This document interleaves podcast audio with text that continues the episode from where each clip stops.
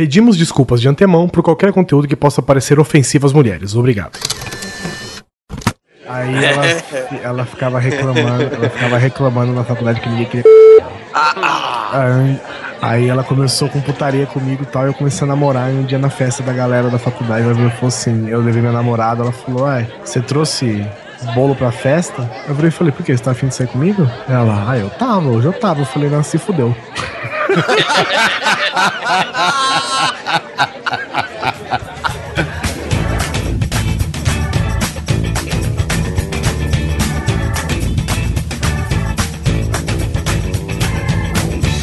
Grande Coisa. Um podcast que é bom, mas que também não é lá grande coisa.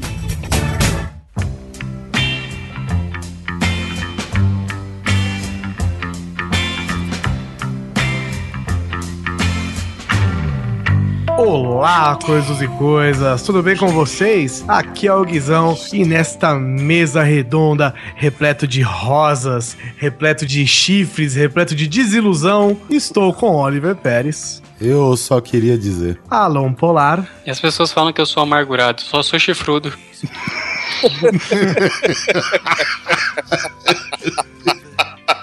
Ai, ai. Doutor José Simão Oneto Eu quero dizer e deixar bem claro que tudo que eu falar aqui aconteceu antes de eu conhecer meu amorzinho querida, te amo, Débora. Ponto. e Luiz Sussi. Garçom, aqui nessa mesa de bar. Destronando o Guizão, hein?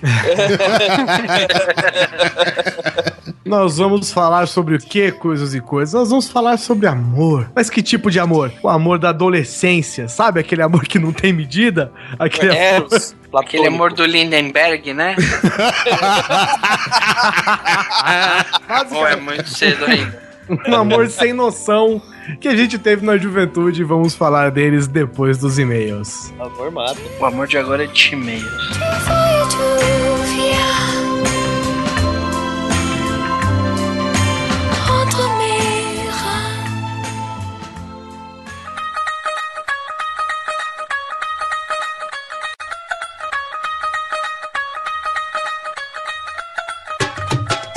E aqui estamos nós para mais uma sessão de leitura de e-mails e recados comigo, Guizão. Cante aí. Se você quer, tome, quer, quer, tome, tome, tome, tome, tome, tome, tome. Acho que é só isso a música, uns 3 minutos e meio. Nossa senhora. Perderam três minutos e meio só pra. É, deve ter precisado de umas 16 pessoas, mais ou menos, pra compor esta pérola da música nacional. Isso daí também tem a- o selo universitário no gênero ou não? Ah, deve ter, cara. Então o pré-primário. No meu lá. segundo grau técnico mesmo. Mas é isso aí, Guizão. Passou os 15, 15 dias Sim. e estamos aqui de novo. Recado pra Muito obrigado aos ouvintes, nossos ouvintes lindos, nós amamos vocês. Só isso que eu tenho pra dizer. Ok, então vamos direto pros Zé Meios. O primeiro e-mail é do Antônio Marcos Júnior. Queria mandar um e-mail muito foda, mas acho que não é lá grande coisa. Mas vamos lá. Só pra constar, tenho 23 anos e por isso não conseguirei falar muito sobre filmes datados. Porque lembro justamente dos filmes que citaram. Só conseguirei estender essa lista se forem jogos ou games. Quando falaram de filme como Hunger Games, só lembrei de dois filmes que é ruim, mas pra mim é um guilty pleasure, chama Battle Royale e Battle Royale 2. Um é uma bosta e o outro é o dobro dele. Uma porque o filme é japonês com muito gore e tal, é tosco, mas é legal. Um anime com o mesmo tema, só que pra mim é muito foda, é o. Eu não sei como é que se fala isso aqui, é um BT, 3 Os e um M, é um Betum. Eu colocaria um A aí. Batum? Batom. Ah! Tratando-se de animes, nunca se sabe, É. né? Tem filmes que eu cheguei a ouvir enquanto jogava no PC.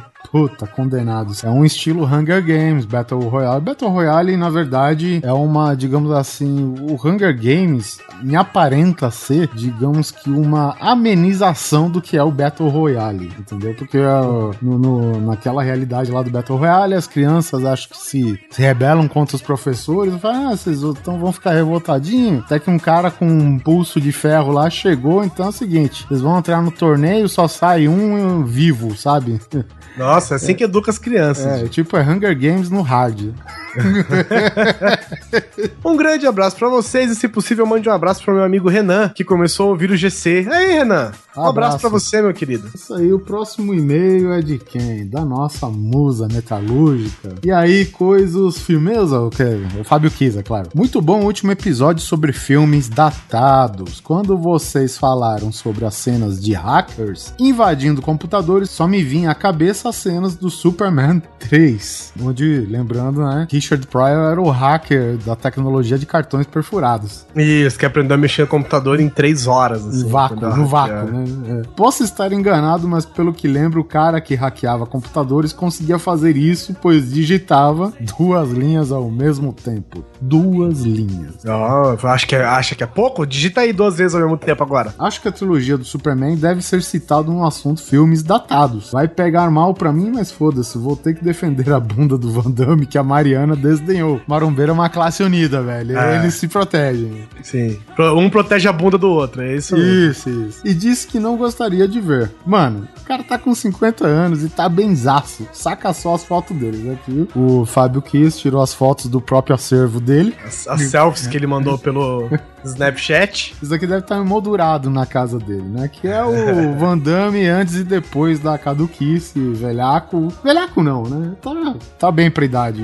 Realmente. É, vou, tá muito bem. Tá até com essas veias loucas saltadas aí. Né? Tá melhor do que eu, pelo menos. Viadagens à parte, vai dizer que você esperava de mim algo diferente disso. Claro que não, mestre coreográfico do Beijinho no Ombro. É isso aí, grande abraço, Fábio Kiss, Foz do Iguaçu. Um beijo pra aquela catarata linda. O próximo e-mail é do Roberto Guedes. Caros coisas, venho por meio deste. Ele mandou praticamente um, uma carta aberta, né? Veio por meio deste apontar algumas vazas no episódio de filmes datados, o que chega a ser até compreensível visto a idade dessas pérolas. O Johnny Mnemonic, aí cutucou o Oliver, hein? Uhum. Personagem do Keanu Reeves, que segundo o bom costume do português, simplesmente não pode parar por aí, ficando com o título oficial em português de Johnny Mnemonic, o ciborgue do futuro.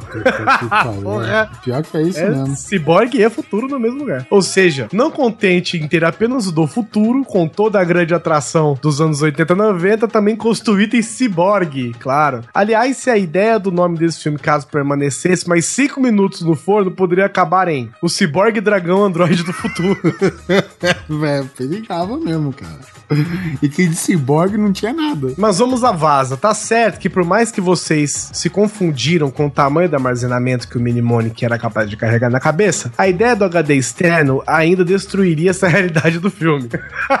Olha aí, ó, Johnny era capaz de armazenar 80 gigas, ó. E com o expansor ele dobrava a capacidade. O problema foi que o cara topou carregar mais de 300 gigas e precisa descarregar o mais rápido possível. A gente falou que ele tinha algo entre 1 e 2, né, gigas. A, ainda tá valendo, né, a, a data né? Digamos, tá? O filme realmente tá datado. E o estranho é o seguinte, cara, eu realmente fiquei com dúvida e eu escutei aquele episódio de filmes horríveis, uhum. porque lá constava alguns comentários sobre esse filme, e realmente lá eu falei certo, aqui eu falei errado, é só pra você ver. O mais interessante é que no plot do filme é que ele carregava uma informação capaz de fornecer a cura de uma doença que surgiu naquele futuro e que uma das grandes indústrias farmacêuticas queria esconder a cura para manter o monopólio. E com certeza lucrar muito com isso. É, se quer manter o monopólio, é pra lucrar. Ele precisava entregar os dados a um tal de Jones. E pasmem, Jones era um golfinho mega inteligente que tinha implantes cerebrais. Isso mesmo que vocês leram. É tipo um Dr. Evil, né? Os Golfinhos com raios laser. É, só que ele era do bem. Ainda contamos com Ice-T e Henry Rollins, os caras do cenário musical que mais trabalharam em Hollywood na década de 90. Sei lá, ele tem razão nisso, cara. Acho que um a cada três, pelo menos, tinha algum dos dois. Velho.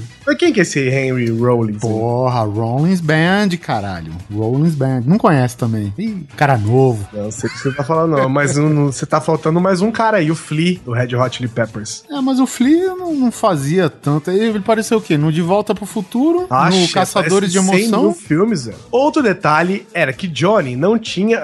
Meu nome não é Johnny. Que Johnny não tinha lembranças de sua infância, pois foi a área do cérebro que, foi, que sacrificaram para implantar o HD na sua cabeça. E sim, gente, esse filme tem mais um fator que ajuda a determinar se é mesmo datado ou não: a presença de Dolph Lundgren como um dos vilões. É, cara, ele era um pastor louco do caralho. Já que mencionaram também uma cilada para Roger Rabbit, eu vou, vou ler o que ele tem para dizer aqui, eu vou completar completar com a minha informação. E como muitas coisas que passaram décadas atrás, hoje são impróprias, lembro vagamente de um bebezinho fumante nesse filme. É verdade, né? Tem um bebê fumante, né? Não é que é um bebê fumante, é, um É. desenho que é um bebê. Fumante. Só que. É, não, não é fumante. O bebê, do, como é, personagem, não é. É como se os, os desenhos fossem.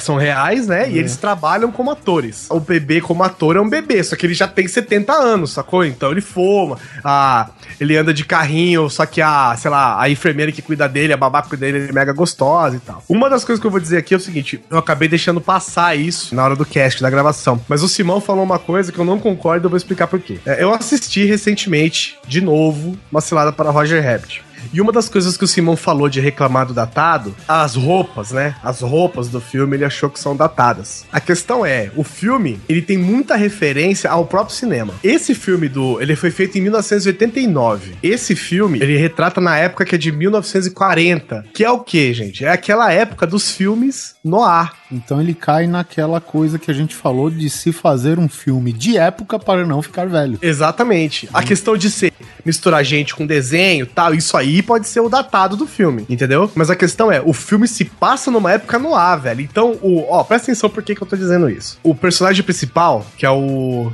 o Bob Hoskins, que também fez o Mario, olha aí, falando em filme datado. Que fez o Mario, ele é o Ed Valiant.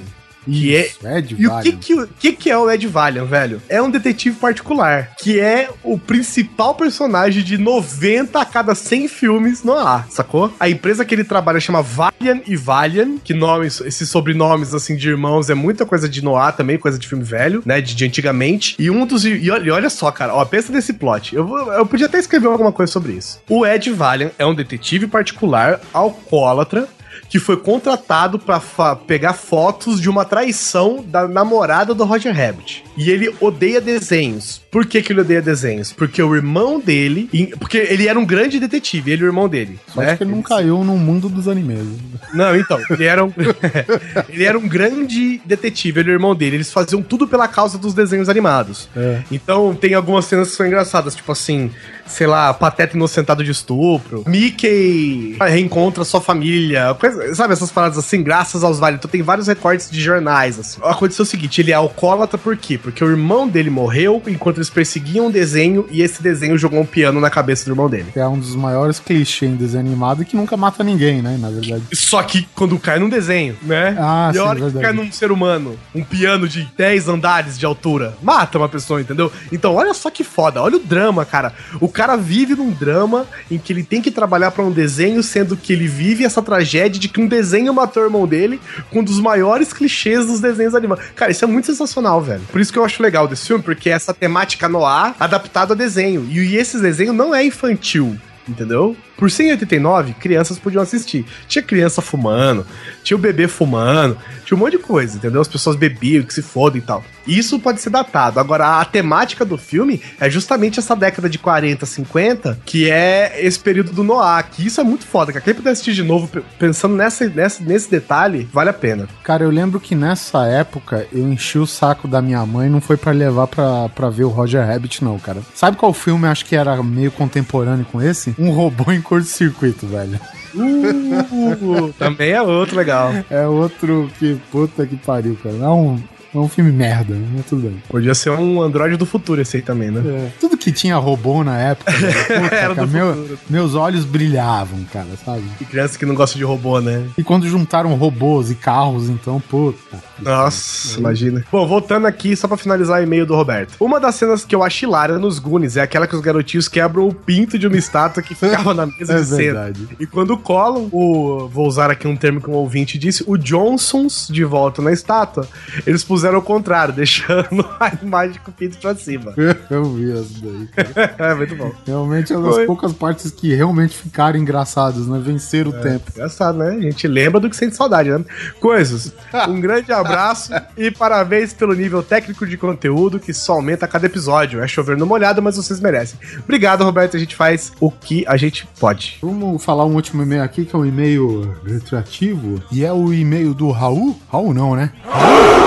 Olá, amiguinhos, coisas e coisas. Minha namorada Giovana, em e-mail lido no cast sobre filmes datados, comentou que me fez virar fã de vocês. Na verdade, é o meu cast favorito atualmente, Guizão. Não que seja grande coisa. Não que eu ouça muitos, né? Além de vocês, você tá citando aqui o Pauta Livre, o Pod Trash, Mundo Freak, Papo de Gordo, mas já participei de dois episódios do Quadrincast é, sobre Doctor Who e revistas em quadrinhos da Marvel. Um beijo pros nossos amigos do Quadrincast. E estou garimpando alguns casts gringos agora. Mas é gritante não só a qualidade do trabalho de vocês, mas o quanto me divirto ouvindo. Olha lá, o cast sobre a russa foi o melhor com sobras, Guizão. Tá vendo, Pérez? Você insiste em questionar. Eu, eu disse que poderia ser o melhor até agora. E você disse que não, mas a audiência está contradizendo você. É, inclusive, tem alguns amigos meus aqui e que já participaram no Grande Coisa, eles me mandaram que realmente esse foi um dos grandes episódios do Grande Coisa. Eu agradeço a todo mundo aí que curtiu, gostou. É, compartilhou. Continuem sempre espalhando a palavra, gente. Esse pode ser um, por exemplo, que vocês podem indicar. Bom, continuando aqui, então me senti na obrigação, olha lá, de mandar um link para vocês. Uma cratera impressionante na Sibéria que tem algumas propriedades similares ao Triângulo das Bermudas. Acredito que seja de interesse de vocês saber que já que a Rússia é tudo congelado, eles fizeram o Triângulo das Bermudas no chão mesmo. e a gente vai deixar no post. Realmente tem algumas. Caraca, velho, alpinista dentro do buraco, velho. E parece que é só um buraco buraco, né? Tipo, não vai até o centro da Terra. Ninguém caiu até lá ainda, né? É, tipo assim, eles desceram, mas aparentemente é só um buraco mesmo tem nada demais. Mas se o cara cair até o centro da Terra, a gravidade segura ele no meio? Pode segurar, mas e a pressão? É, a não ser que ele caia tão rápido que ele consiga vencer a barreira da gravidade. Tem uma série de, né, de physical babbles aí que a gente pode. Eu lembro que assisti um, aquele Perdidos no Espaço filme, mais novo. Mais novo hum. que já faz, sei lá quantos anos, né? E que o cara e o, os caras iam escapar de um planeta que tava se destruindo. E aí os caras falam, pô, a nossa nave não tem potência para decolar e vencer a gravidade. Aí o que, que o cara fez? Fez então? Nós jogamos a nave para baixo através das rachaduras do planeta e a, a própria gravidade do planeta impulsiona eles para jogar eles pelo outro lado, sabe? Oh, faz sentido. Sim, faz sentido. Se é possível. Se é possível, é outra coisa. Mas Uma então... coisa faz sentido. Outra coisa. Faz sentido pra gente, sacou? Que não, não, não entende nada dessa porra. Bom, é, Guizão, só para citar aqui dois comentários referentes especificamente ao nosso tema abordado no último cast. Temos aqui do Haddock Lobo, que ó, ele fala é, não de filme, mas de um game que nasceu para ser datado. É. Ouvindo esse pro... aqui, o Haddock Lobo ele fala: ouvindo esse programa eu ri duplamente. O motivo pelo que vocês diziam e, e outro, pelo jogo Far Cry 3 Blood Dragon. Para quem não conhece ele, é um jogo que faz uma sátira de todo o universo retrô futurista dos filmes antigos, com direito a ciborgues, fim do mundo, bomba nuclear, dragões, lasers e neon em tudo. O que me faz questionar o tempo todo como eu conseguia me esconder numa moita à noite enquanto usava um arco e flechas de neon.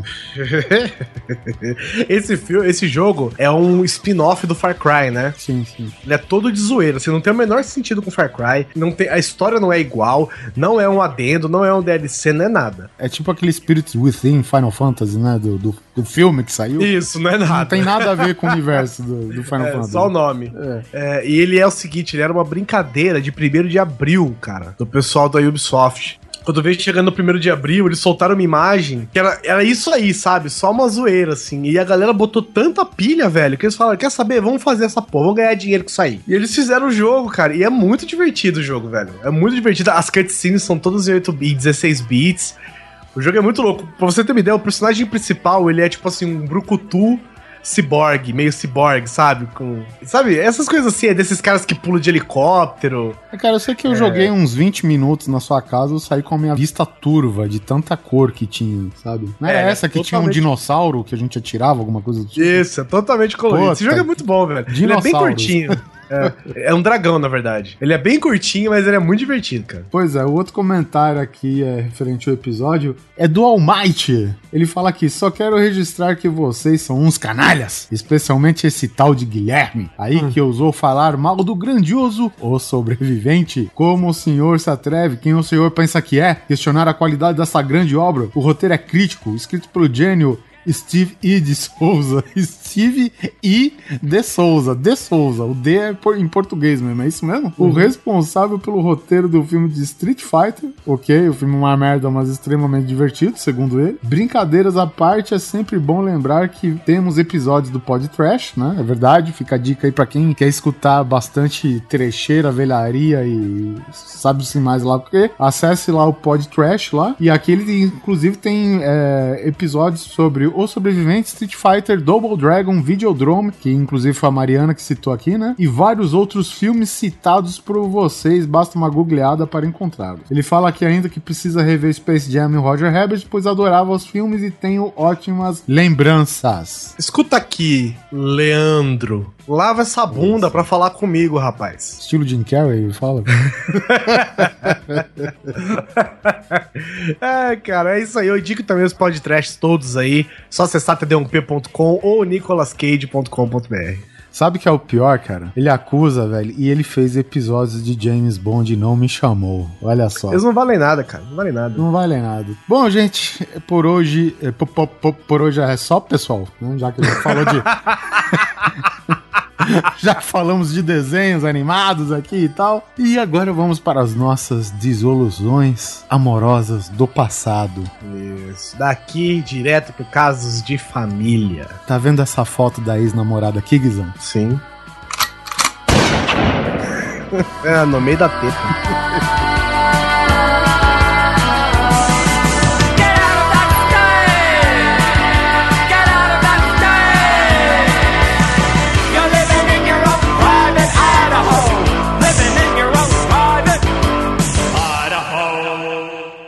Antes de começarem a falar, eu quero, por favor, editor, coloque Careless Whispers.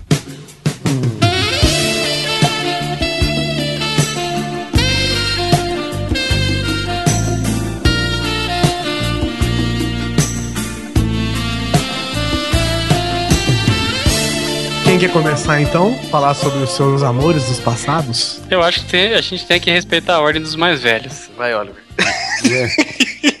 Eva foi a primeira namorada do Oli. Não, cara. Foi a Lucy.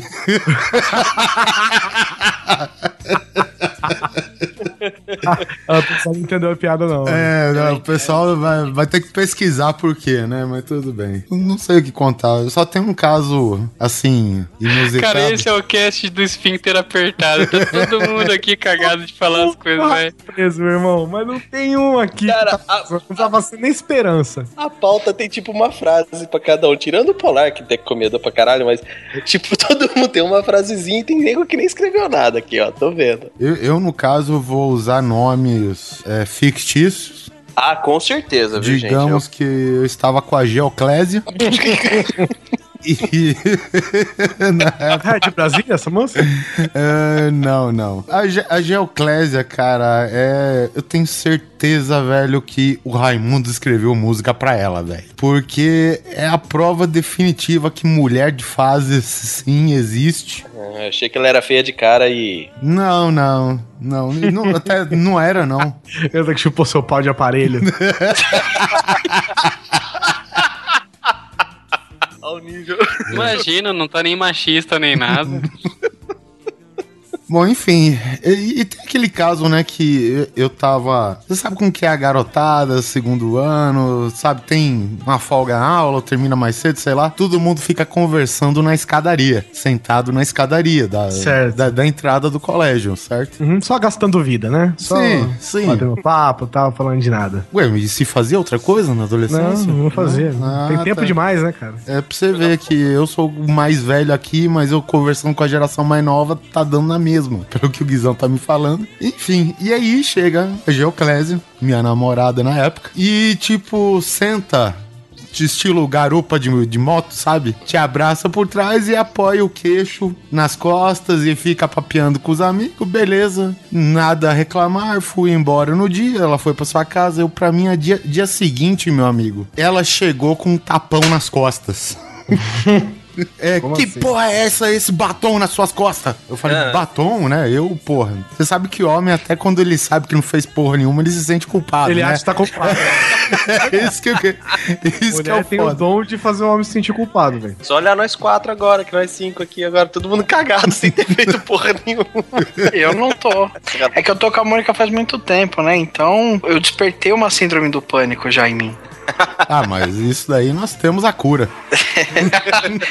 O masturbador de cavalo. Rola de cavalo, quem não teme, né? Até porque qualquer palavra dita será usada uma contra você. Vai lá, Oliver, termina. Ou o outro aí. Pô, lá passou a rola em meio mundo aí tá com pressa. Ele tá ansioso pra chegar nele. Novos. Caralho, tem até minha mãe nessa lista aqui, pô.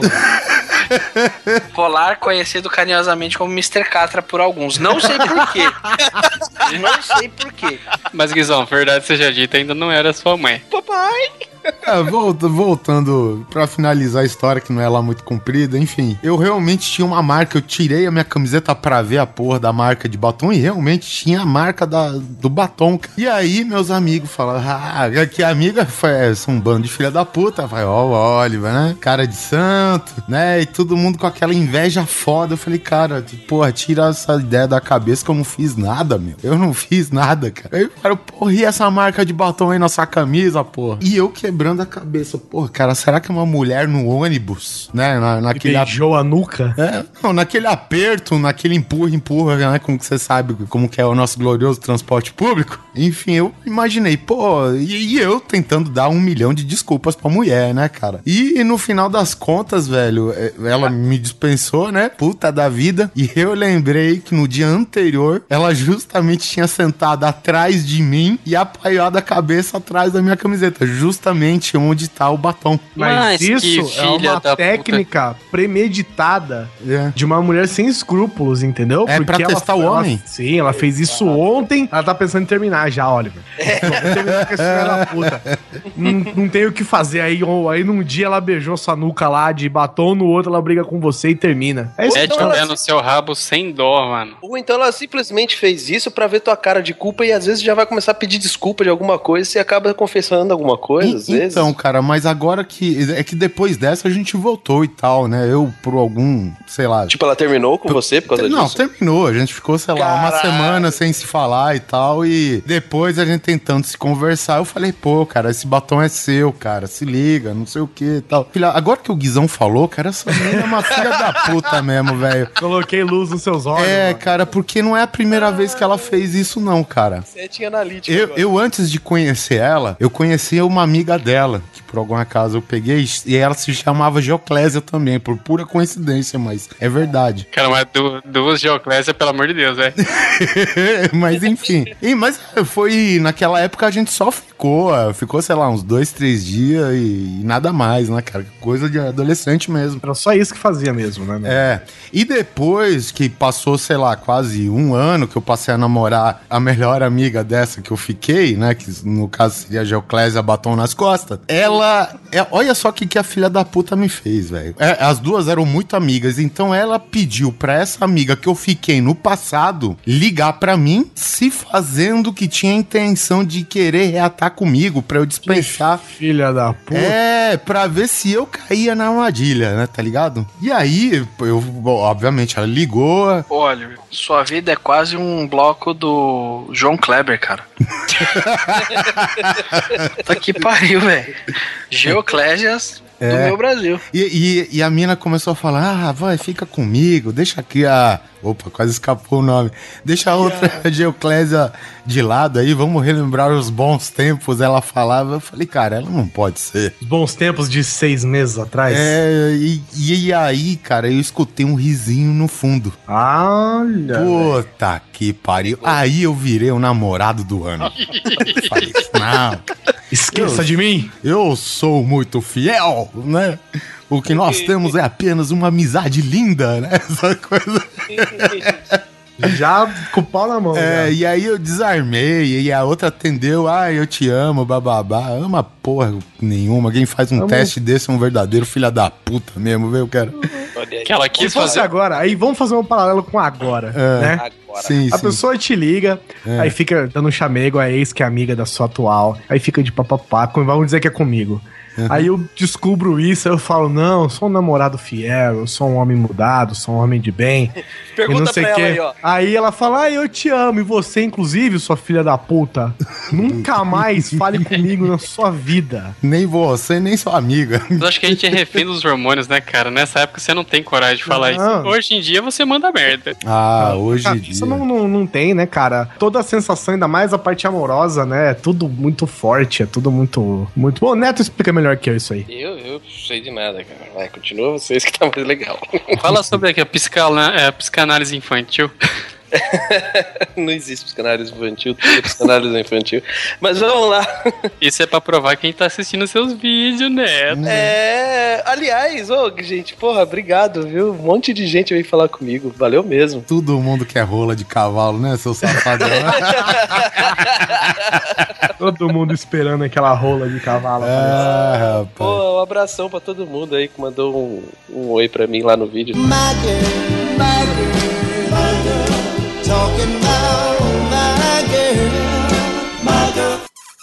Mas vamos lá, fale-me mais da Tatiana Polar. Ah, velho, sério? Peraí. Olha, ele utilizou doses cavalares de psicologia agora, hein? Driblou, tirou o cu da reta, passou pro polar. Vai lá. Deixa eu contar pra vocês, velho. Essa essa história aconteceu quando eu tinha 5 anos. Ah, para. Nossa senhora. Não, peraí. Eu entendo o Polar porque eu tive uma namoradinha nessa idade, então. Porra, eu também tive. O Polar aqui, ele vai contar aquela história quando ele conseguiu invadir um óvulo. Vai lá. Era eu, espermatozoide, faceiro. Era mó porra louca, né? Isso aí foi muito rabudo, né, Polar? Tem coisa que nem eu acredito, velho. Assim, eu era muito inocente, cara. Aí tinha essa menina que falava que era minha namorada. E ela falava que era minha namorada, que era minha namorada. Sempre tem, né? Uma menina, né? Que, que fala, "Ei, você é meu namorado, você é meu namorado. É, fica, fica aquela disputa, ah, aquele ali é meu namorado, aquele ali é minha namorada, tá? Parece E a NASA chegando na Lua. Quem enfiar a porra da bandeira, né? É, só que quem tava cravando era ela. E aí. Com 5 anos, é, eu e meu irmão, a gente pegava perua pra ir pra escola. E aí, o que aconteceu? E essa menina, uma vez, e ela pegava perua também. E um dia, cara, ela tava lá no chiqueirinho, lá atrás, no, na perua, ela me chamou pra ir lá. Eu fui, né? Todo mundo Você pegava, uma, você pegava uma perua mesmo, né? Leva ovo pra feira. Só que tinha uma tarja amarela escrito escolar só. Isso na Rússia não significa nada. Aí essa menina, cara, tipo, ela do nada, ela me agarrou, puxou e deu um, me puxou do lado assim, deu um beijo, a gente acabou caindo lá no, no fundo, sabe? É o que dizia a música. E todo mundo pega estica e puxa, né, velho? Na época. E viva a festa da Xuxa, né, cara? É. Caralho, Era isso que queria dizer?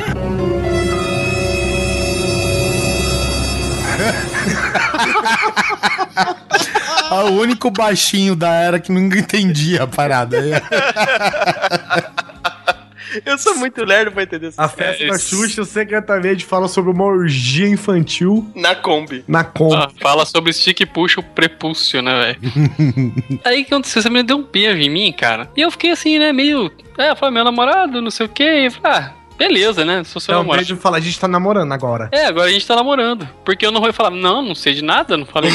que, que, aí, nesse- aí ela deu o beijo, eu pude, mas digamos, como ela me deu o beijo, eu não podia mais negar. Outro dia, cara, olha que absurdo, velho, anos 80. O pai dela foi levar ela na perua. E ela falou pro pai dela que tava namorando comigo. Ah, esse rapaz me estuprou. Mano, cara, ele me deu um safanão, puxão de orelha, Ainda apanhou de graça. que até hoje eu não sei se ele tava brincando ou tava falando sério. Apanhou do sogro, velho. Cara, doeu a minha orelha, velho. E isso aí, o cara da perua não falou nada, o cara puxou minha orelha e ninguém falou nada. Hoje em dia isso ia dar uma merda do caralho. Ia dar um BO, cara. Sei lá, ele falou, meu, a menina veio e falou, meu, você contou pro seu pai, eu sou idiota, cara. Eu, Que isso? Já teve uma DR com 5 anos? Gente, que menino precoce.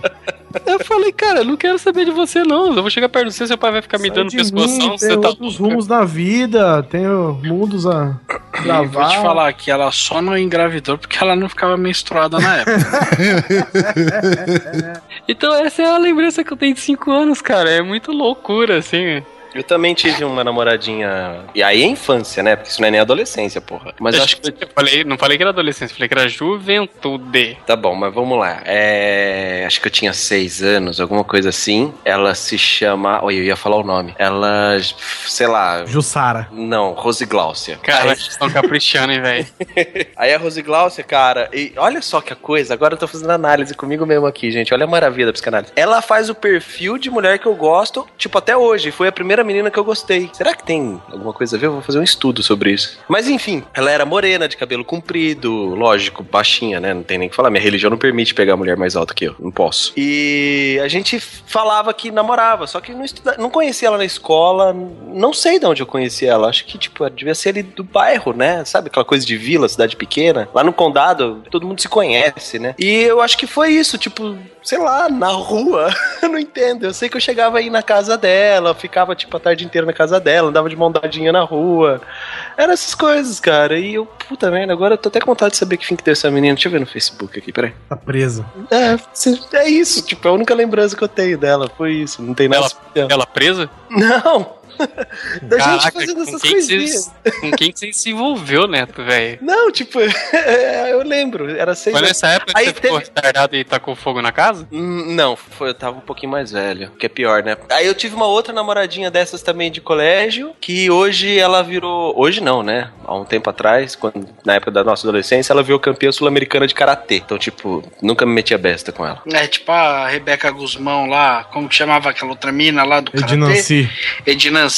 Não, cara, pior que ela. Mas era assim, era aqueles namorinhos de criança, sabe? Tipo, não tinha nada a ver, nem beijinho dava. Mas eu lembro que eu ia na casa dela, conhecia o pai dela, etc e tal. E ela é bonita, velho, é bonitona até hoje. Lindsay Lohan.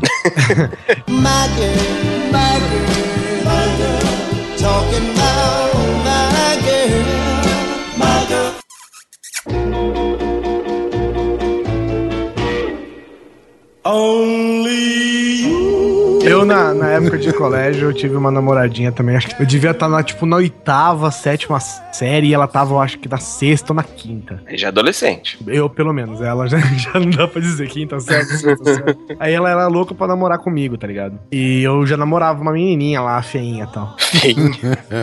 Aí Diz eu... que isso é bom pra. Cê, tu pega uma feia, tira a maldição, velho. Você só passa o rodo em gente bonita. depois. Então, ela era loirinha, é, olho, olho, olho claro, grandão, assim, era bem bonitinha. Só que como ela era menina ainda, menininha, ela era meio desengonçada, né? Aí, beleza, o tempo passou tal, e eu... Depois eu descobri, alguns anos depois, eu acho que eu tinha já... Acho que eu já tinha até saído da escola, tava, tipo, no primeiro ano da faculdade, segundo ano da faculdade. E eu encontrei ela morando no mesmo bairro da minha casa. Aí eu achei, eu vi ela, cara, ela tinha ido embora pra, pra Europa, e ela tinha virado modelo lá. E ela voltou, meu irmão, modelo europeia, tá ligado? Só o osso. Também. Mas assim, isso, gata, velho. E ela veio de papo comigo de novo, tá ligado? Eu tava de boa, tava, tava solteiro, eu falei, quer saber? Vamos. Vou passar a rola. Vou. Aí eu peguei ela e tal, a gente foi na casa, na casa dela direto. Um dia eu fui descer pro centro da cidade e chamei ela pra ir comigo e a gente foi a pé. Eu, ela, mais uns colegas. A gente foi a pé pro centro da cidade, dá uma volta, velho. Ela virou pra mim e falou assim: Acho que eu nunca andei tanto em toda a minha vida. Nossa. Aí eu, não, é normal, é pertinho tal, não sei o que. Essa menina, velho, sumiu, velho. Nunca mais falou comigo. Ai, tipo, você, você- você desceu a ladeira do Bela Vista até o centro? Pô, e fazia isso todo dia, velho. Ah, mano, você tá maluco, velho. Você- Você tava querendo mesmo catar a menina mesmo. Eu não sabia, velho. Pra mim era comum, né? Aí ela Não, mas- voltou, velho. mas Depois peraí. ela me deu um gelo. Nunca mais achei ela, velho. Nunca Mas mais explica pra nós, meros mortais, o que, que isso significa descer essa ladeira? Qual que é a Não, distância de... significa, sei lá, descer de São Paulo até Santos, assim. Ah, se vai tomar foder. velho. Em altura, né? Em altura, não em, em distância, lógico. Que assim, o Bela Vista é uma grande ladeira, cara. É, é o bairro mais alto da cidade, entendeu? Então ele fica no, em cima, você vê a cidade toda dele. E o centro é embaixo. Então você tinha que descer tudo, só que o foda é que tinha que subir tudo de volta, né? E pra, só que pra mim era comum, entendeu? Eu fazia isso todo dia. Aí, velho, a mina falou assim: ah, nunca andei tanto na minha vida. Beijo, me liga amanhã. Nunca mais falou comigo. Desapareceu, velho. Falando nisso, eu, assim, eu acredito que todo mundo aqui, acho que talvez com exceção do Neto, pelo que a gente vê hoje, mas eu acho que o jovem default do Brasil, estudante de escola pública, a gente sempre disputava com os caras que tinha carro, né, cara? Olha, seu puto, eu estudei em colégio e você tinha carro desde quando? Não, não tinha Nada, carro. né, Era então. adolescente. Tá, eu tinha um que eu roubava do meu pai, mas... Ah, então, mas tá valendo, escola cara. Tá do valendo. Isso que era o foda, cara. A gente tem que competir com o cara que. E, porra, cara, tinha uns caras que era maltratado da vida, viu, cara? Mas É. tinha carro, velho. Levava. Levava tudo. Levava tudo, né, cara? Que nem aquela música do Rato do Porão, do Dotadão Deve Morrer, né? ah, muito boa, cara. Muito, muito boa, cara. Isso mesmo. É, caralho, essa é foda, cara. Mas, mas assim, ainda bem que pelo menos na minha juventude, nessa parte, foi até generosa comigo, né? Eu não precisei de carro, né, pra conquistar nada. Mas quem tinha carro era duro. Bom, na minha época não foi difícil a galera ter carro, assim, mas eu lembro que quem tinha era o assunto, né? Ah, Ah, meu sim, namorado é. tem carro, meu namorado tem moto. Aí meu namorado tem uma CG 500, CC 500, sei lá o quê. Seu namorado é motoboy. Eu já vi uma cena triste, cara. Tipo, sa- sabe quando uma mina leva os homens pro abate, tá ligado? Que tem as amigas, né? E, cara, teve uma simplesmente que foi apresentada pra um amigo meu e ela, a primeira pergunta, você tem carro? O cara falou não. Foi nítido, cara. Foi desconversando, desconversando e sumiu. Entendeu? E, e era essa a realidade, cara. Às vezes tem, umas minas, velho, que não tem noção, velho. não tem carro, ah, beleza, tchau. Cara, eu, eu tinha um ódio dessas mini interesseiras, velho. Não, não sei nem se é interesseira, cara. É mais, é mais o, É, pode ser interesseira. Mas é porque é mais o status, né, cara? É mais vou te buscar em casa. Menina já gosta de cara mais velho, né? Sim, E cara diz mais que velho a mulher amadurece primeiro que o homem. né? É, exatamente. Cara, mais velho tem carro, né? E aí, quem é da mesma idade, pô, uma menina de 16 anos é louca pra ser com um cara de 18, 19, 20. É, mas na, na minha. A gente tinha uma. Não é que a gente tinha uma turminha, né? Tinha um pessoal por ali. Até uma mina que ela rodou vários caras ali. Só que ela só saía com os caras que tinha carro. Ah, tá certa ela. Vai sair com um bando de moleque a pé, que nem eu. Vai sair comigo pra descer até o centro da cidade a pé. Que pega o cara com carro mesmo. Mas eu morava no Cruzeiro do Sul, né, Guizão? Era plano. Você podia andar a pé, né? Eu podia andar de boa. Tem um amigo meu que ele comprou um Passat quadrado banana. Ele achou que ia pegar. E a porra tinha neon no painel, né? Eu falei, Peraí, caralho, o que, velho. que é o banana? Que que é banana, cor amarela banana. Entendeu? ah, eu já vi essa porra. Ih, puta eu que lembro. pariu, velho. O cara pôs neon no painel do carro, velho. A gente falava que era uma banana com uma penteadeira de puta dentro, sabe, velho? E não adiantava né? nada. Tu, ele não pegava do mesmo jeito. Você tinha vindo com um carrão novo ainda. Exigente, mulherada. Eu lembro que na minha época tinha uma grande mi- amiga minha, nós somos amigos até hoje e tal, ela é psicóloga. E ela, quando ela tinha 13 anos, acho, foi mais ou menos a época que a gente se conheceu, ela começou a sair com um cara que tinha 19 na época, velho. E isso pra mim era chocante. Tipo, uma menina de 13 com um cara de 19 e eu, e eu tinha 14, então aquele cara de 19 era tipo o cara, né? Porque ele era alto, velho e tinha uma moto. E era investidor, né? E, e é, e o cara, porra, e a menina era é bonita pra caramba, né? E, porra, eu ficava sem, eu ficava sem graça, eu ficava com vergonha de conversar com o cara, eu era, tipo, timidão, assim, sabe? Bem tímido, assim, e eu tinha vergonha, e eu não aceitava aquilo. Eu falei, meu, você tem que sair com, quem era- com pessoas da sua idade, tá ligado? Sua idade, Da sua altura. Entendeu? e ela namorou o cara por um bom tempo, mas o cara era gente boa, depois a gente acabou ficando amigo e tal. Um abração pra ele. E ele comeu Mas o neto também.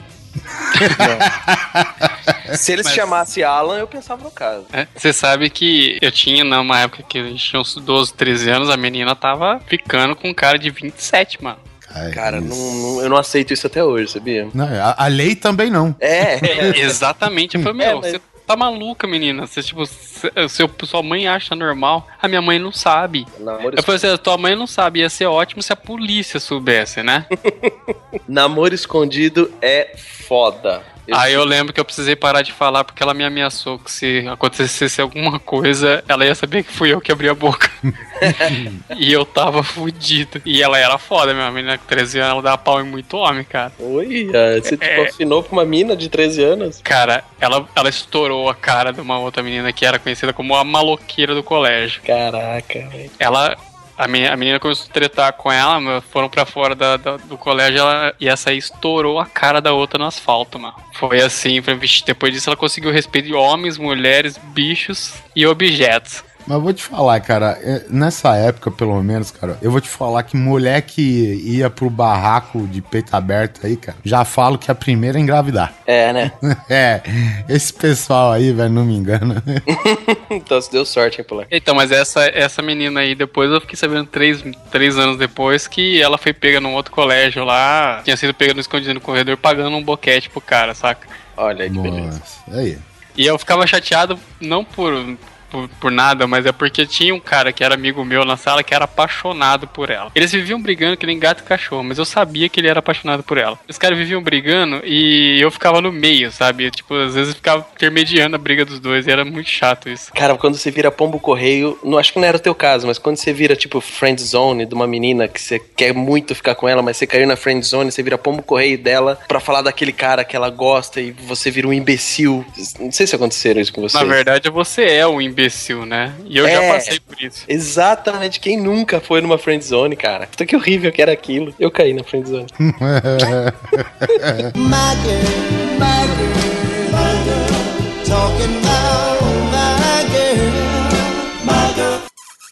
Mas eu queria, eu queria abrir aqui um espaço, não sei se o Oliver ou ou o Polar passaram por isso, ou até Susi, não sei. Ou acho que o Kizão, não. Mas se sim, você fala. Chamou de Que cabaço são- na cara dele. Os bailinhos de dança da vassoura nas casas, assim, tá ligado? O bailinho? Eu nunca dancei com vassoura. Então, Hum. cara, mas. Porra, eu fiz muitos desses. Era eu, e a era eu e um colega meu que morava no mesmo bairro. Eu morava num bairro lá no condado que chama Cidade Jardim. Todas as casas tinham por obrigação da, da prefeitura ter um recuo de 5 a 10 metros de jardim na frente. E não podia ter muro. Então, parecia, lembrava muito aquelas casas que a gente vê assim em filme dos Estados Unidos, sabe? Que. Casa suburbana. É. E o que que rolava? Eu, eu- a gente se comunica, eu conseguia ver a casa dele, ele via assim da minha casa, a gente chegava a subir no muro assim da casa pra um conversar com o outro, tipo a vizinhança inteira ouvindo a gente berrando assim pra combinar as coisas. Nota, não existia celular, existia telefone e meu pai meio não deixava eu ficar usando telefone porque era muito caro antigamente, o pulso. Então eu ia lá, né? E a gente revezava, todo fim de semana tinha bailinho na casa de alguém, ou era na minha casa ou era na casa dele, a gente ficava revezando assim, sabe? E era a única oportunidade que a gente tinha pra, né, paquerar, pra. Não existia chaveco. Fazer troca-troca. É, é, é. Foi nessas brincadeiras que eu conheci a primeira namoradinha mesmo. Tipo, estou namorando, sim, consciente, não que nem o Polar. É, não foi arrebatado, digamos assim. Só que era isso que eu ia Polar, isso falar. é estupro, viu? Você pode denunciar. Só que era isso que mesmo que eu ia falar, que eu queria engatar, que tipo, tinha que ser um namoro escondido. Porque essa menina, que também se chamava Rose, é, Rose Glaucia, era o mesmo nome da, da primeira Rose Glaucia, ela também era baixinha, morena, de cabelo comprido. Foi a primeira menina que eu beijei, assim e tal. E foi num bailinho em casa, que no mesmo dia à tarde eu tinha levado aquelas bandas de moleque. Pô, você sabe como é que é banda, né? Tipo, ninguém toca porra nenhuma e faz barulho pra caralho, a gente acha que tá num show tipo Monsters of Rock, né? E a gente atrapalha a vizinhança inteira. Foi quando você achou que você tocava Nirvana, é isso? Pior que foi bem a época do Nirvana, Polar. Você acertou, cara. A galera tocou Nirvana, tocou Sepultura. Bom, achou que tocou, né? Agora, agora eu consigo ver um padrão. Porque hoje você trabalha com cavalo porque o Kurt Cobain se matou. Eu não trabalho com cavalo, cacete. Eu só fiz Não, a você pós. É. é, o que, é só prazer, né? E aí, qual que, é- qual que foi a pegada? A gente tinha que namorar escondido. Por quê? Porque o meu, os meus pais eram amigos dos pais dela. Eles, em 1981, se eu não me engano, eles fizeram uma viagem juntos, com mais um casal de amigos deles, para os Estados Unidos conhecer a Disney. Então eles, são, eles eram muito amigos. E quando ela descobriu isso, ela ficou com vergonha. E não queria que nossos pais soubessem que a gente tava namorando. Resultado, a gente ficou quase seis meses namorando escondido dos nossos pais. Só que eu não aguentei. Eu peguei e cheguei pros meus pais e falei: Ó, sabe a fulana, a Rose Glaucia, filha do, do seu Germano e da sua. Da fulana, tá, ah, sei, sei, então, tô namorando ela. Meu pai pegou o telefone e ligou na hora lá na casa do cara. Falou, ô compadre, não sei o que, da, da, da, da, da. Aí ele contou. Eu falei, ah não, pai, mas eu esqueci de avisar que era escondido. Aí ele falou, então, meus filhos tão, meu filho tá namorando escondido com a sua filha. Ai, meu Deus. Só tô ligando pra avisar aí e tal, qualquer coisa, ela pode aparecer aqui em casa, não sei o que, não sei o que. Resultado, no dia seguinte ela terminou comigo. Puta. Você tá ligado que é bem capaz você tava tomando uma volta, hein? Essa historinha de que meu pai, seu pai não pode saber e tal. que Ah, ela tava- cara, ela tinha 12 anos e meio e eu 14, velho. Ah, mas peraí, deixa eu contar uma história pra você, você já vai entender. Tá. Eu vou até pular a, Bozi- a Floresvalda, eu vou direto pra Bozi News. Como que é? My girl, my girl, my girl, talking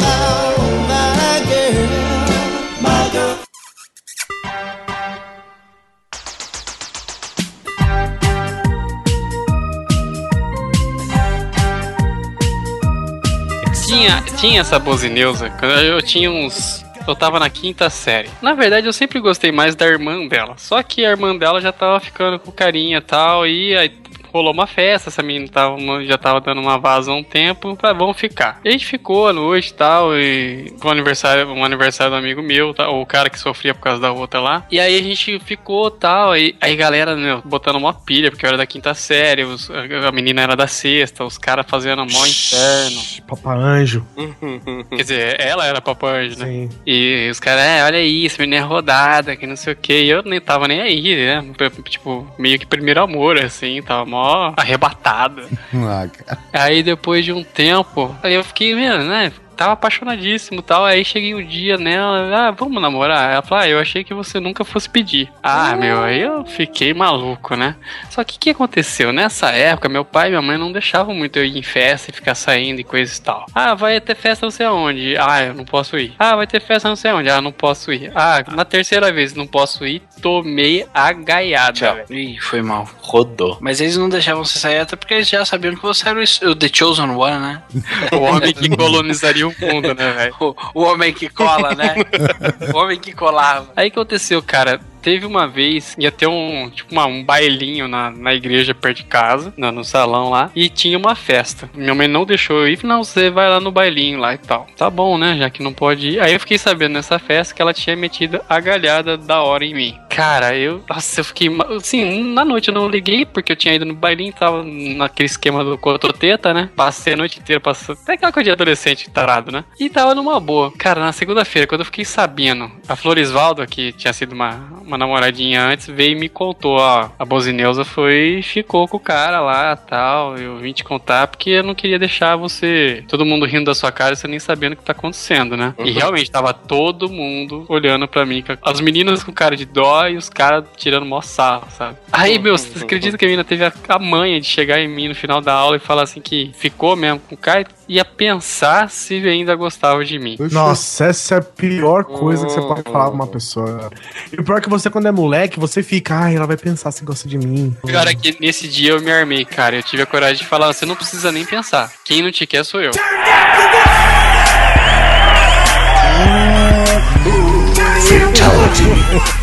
É, cara, mas né, eu- o, o Guizão falou uma grande verdade, né, cara? Nessa idade aí, se a mina fala que ela, você tem uma chance de um em um milhão de ficar com ela, essa aí fala, puta, eu tenho chance. É, nossa. É, Mas, isso que é cara, foda, eu fui assim a minha vida toda. Eu- Só nessa vez eu nem sei por que eu tive coragem de falar aquilo. Porque eu ainda acho que é porque eu tava muito puto, sabe? Mas, pô, a menina me traiu e ainda tá querendo botar moral, sabe? Ah, Vai tomar. Velho, fiquei muito revoltado. É, mas a adolescência é foda. A gente se apaixona por uma menina e parece que é a mulher da vida. Né? É uma coisa bem maluca isso. Por falar nisso, alguém já se apaixonou por mulher da vida? É, Hum, Susi. Susi. Pode ser traveco, Susi. Eu sou, eu sou do seguinte partido. Eu acho que mineiro come quieto e come mais. Então E eu você vou não é mineiro? Mas eu tô me atendo a comentários. Tá aí o Aécio que não tá negando isso aí, essa Cara, não, mas é. Não, não. Esse tipo de coisa. Esse tipo de coisa nunca me aconteceu. Eu nasci pra uma mulher só e uma apenas. Peraí, o que que tá acontecendo aí? Tá uma barulheira no fundo. Não, não, é a mulher apenas que eu nasci pra ela, tá fodendo a gravação. Mas tá tudo bem. Porque- Mas eu te amo. Ótimo. Mas é muito filho da puta, velho. Não, nunca, nunca me ocorreu esse fato, não. Graças a Deus. Polar, só um, um dito popular se te consola, que diz que o chifre de fato é do homem, o boi só usa de encherido, né, velho? Mas, cara, esse foi o começo das minhas experiências com chifre. E tava longe de ser a última, cara. É, mas, cê, é, mas eu acho que é, foi melhor cedo, então, será que não? Foi porque assim, eu já. Quando na segunda, acho que eu tomei uns dois ou três. Na terceira já tava, sabe? foda-se, tá Você ligado? você virou um homem da Calejado. vida, né? Já, já tava cagando. Quando a terceira me deu o chapéu, eu já tava de olho em outra, sabe? Então eu nem tava ligando. Aí você aprendeu que a fila anda, né? Aí, que, aí teve, depois teve a Sirvonilda. É, Olha, cara, essa aí foi meio assim, tipo, não tinha como dar certo porque já começou errado, cara. É, essa menina, ela tava de olho num outro, num amigo meu da turminha. Só que esse amigo meu era muito lento, cara. E eu olhei e falei, meu, nossa, que gatinha, eu vou chegar junto, né? E o cara não queria nem saber, dando uma de tonto, mas brin... Sabe, dando uma de meninão? Sabe, a, me- a menina dando toda a vaza do mundo pra ele e ele nem dando bola. Eu falei, ah, não acredito, né? Aí cheguei e tal, né? Ficamos. Ficamos na frente da igreja, olha que bonito. Nossa, e aí, poético. né? Pois é. Foi- Aí a gente foi ficando, foi ficando, foi ficando e tal. E não, não sabia de nada dela. Só que ela foi ficando amiga, olha só. Foi ficando amiga da, na- da menina que na época era tipo a minha melhor amiga. E ela foi abrindo o jogo com ele. Aí ela chegou, eu abrindo o jogo com ela e contou que, né, na, na, na escola dela, ela tinha um carinha lá que virava e mexia, fazia ela de gato e sapato. do Tipo, dava vaza, a hora que ela chegava toda cheia de, de graça, ele cortava ela, sabe? Aí numa dessas, foi, foi num desses intervalos aí que, que, eu, que eu apareci, aí eu fui ficando e eu, meu, eu tava apaixonadinho por ela tal, tava, né, perdidamente apaixonada. A mãe dela gostava de mim. Eu sempre tive sorte com mãe, cara. Ah, Você não sabe como isso soou Por isso estranho. que você não conhece minha mãe, filha da puta. Mas eu sempre falo, cara, primeiro você começa namorando a sogra, isso é verdade. Inclusive, a Floresvalda, do começo, eu, eu mais namorava a mãe do que a filha, cara. A mãe era É isso apaixonada. Me chamava de Ptolomeu, era aquela que eu era nerd, sabe? A, namora- a namoradinha representa o agora, né, velho? A sogra representa o amanhã. Mas né? eu acho legal esse, Na época, na época eu encarava, viu, velho? esse negócio Olha! do Ptolomeu. Foi, foi legal, porque no primeiro mês foi Ptolomeu, no segundo foi o, Rasputin. o Rasputin, era Pitolomeu, Pitoloceu, Pitola todo mundo, né? Pitolou. Aí depois que pitolou ela, ficou Rasputin, o apelido do polar lá. Aí essa menina, cara, eu tava mó apaixonado, só que eu achando que a menina tava correspondendo, sabe? Só que aconteceu, o cara que vivia dando fora nela começou a dar de novo as dicas que tava afim dela. O que aconteceu? Ela veio falou e falou pra minha amiga que ia terminar comigo, pra, pra ir atrás desse cara. Só que a minha amiga escutou tal, ela me chamou no meio da semana e falou: Ó, sá- é o seguinte, sábado ela vai falar, vai terminar com você por causa disso, disso e disso. Né, já tô te avisando pra vocês se preparando, sabe? Pra você não ter nenhuma reação besta, né? Dá, parte pra outra. Aí eu falei, ah, beleza, né? Passei três dias odiando ela, mas tudo bem. Aí quando ela veio e terminou, eu falei, ah, beleza, certo. Aí depois eu fiquei sabendo que ela foi lá e tomou outro toco do cara, sabe? Eu acredito que o cara fez de propósito. que Ele foi lá, ficou sabendo que tava comigo, fo- uma, fez, deu assim certa, o cara, ela me chutou e, e deu outro toco no cara. Nos, nos anos seguintes, cara, ela no meu, no meu aniversário, sabe? Que é por causa da turminha e tal. Meu, essa menina se, se jogava, cara. Se jogava forte pra cima de mim mesmo. Olha aí, você não aproveitou? Eu aproveitei, aí que tá. Ah, Aí, cara, quando eu tava com uma outra menina, ele, ela veio, ah, é porque, sabe, a gen- era tão bom a gente junto, né? Eu falei, era, era bom. Ah, e por que, que a gente não volta? Eu falei, porque era bom. Agora eu tô fazendo que nem você fez comigo. Você me usou, eu tô te usando. Caralho, o Polar era vingativo pra porra, velho. Cara, eu, eu eu fiquei com inveja de ser você, cara, porque eu era mó otário, velho. Vou falar, cara, que, tipo, não, não assim o otário de, de chegar e passar por cima, mas tipo, beleza, a mina terminou. Até lembro de uma vez da. É, qual que era o nome que eu tinha falado mesmo? Geoclésio. A Geoclésia. É, Geoclésia. a Geoclésia uma vez me dispensou e foi for good mesmo, sabe? Senti que aquela lá foi a definitiva, né? Depois de, sei lá, de, de mais de um ano de, de namoro, né, velho? Um ano de namoro e 500 mil Mind Tricks, né, cara? E aí tinha uma mina que a gente entrou numa turma nova e tal, né? E a gente acabou indo pra mesma sala. E essa mina, ela começou a fazer amizade com a Geoclésia e, e, tipo, começou a apresentar pra Geoclésia outros caras. Eu falei, filha da puta. Só que essa menina, que era, sei lá, a Maricleia, ela chegou e eu descobri que ela tava apresentando a Geoclésia pros outros caras pra ficar comigo. Tava, tava li- limpando o terreno. Aí só a esperteza da mulher. Só que eu, otário. E a mina era bonita e gostosa até, tá ligado? Só que eu era, cara, eu era muito cabaço, velho. Tem uma vez, cara, você sabe aquelas coisas de, de adolescente, sabe? A mina, a mina me deu uma camisetinha, sabe? que- O Guizão deve saber aquelas camisetinhas que faz com embalagem de cigarro. Nossa.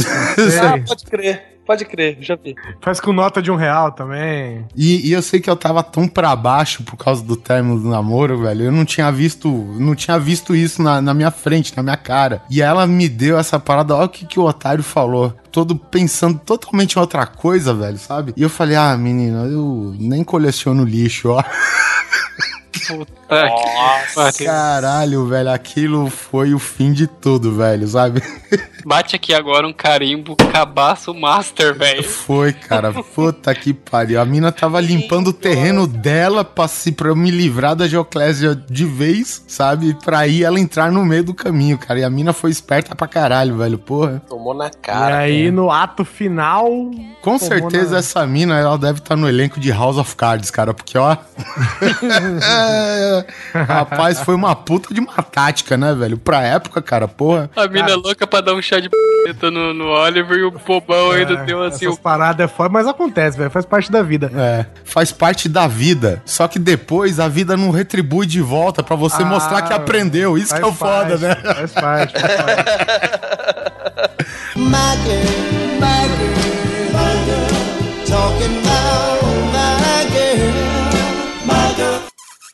Aí eu, eu tava numa festa de ano novo de um amigo meu, da família dele e tal, né? E eles. E era uma família grande, e eles faziam festa e tal, e eles alugaram um salão. Eu tava lá, eu fazia parte do. Eu, eu sabia mexer no- nos aplicativos de DJ, nas coisas, a gente ficou lá se divertindo, fazendo as paradas pra galera na festa e tal. E uma hora a gente foi sair. Pô, ah, vamos sair pra noite, né? Cair na, na Getúlio e tal, é uma avenida lá. Falei, vamos, vamos. Aí na hora de ir embora, hora que a gente já tava lá no lugar, assim, longe, meu amigo virou e falou assim: Cara, minha tia tava afim de ficar com você, velho.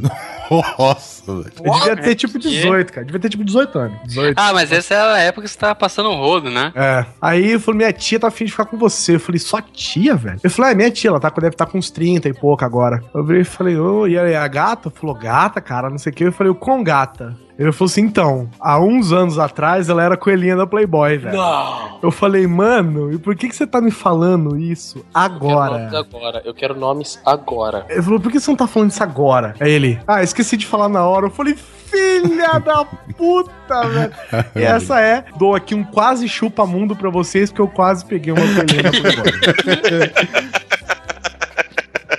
E aí, Bom, Oliver, Se é a gente... vida não retribui. É foda, cara. A vida não retribui, né, cara? O Guizão se orgulha dessa porra, né? É que nem aquela história de você correr atrás do busão, você não consegue pegar, mas pelo menos você economiza a grana do busão. Se for assim, você economiza muito a mais correndo atrás de um táxi, né? Mais ou menos é isso que o Guizão contou, velho. Ele tá atrás de uma coelhinha da Playboy, mas não pegou, né? Tá bom. Eu, não, não era eu que tava atrás, sacou?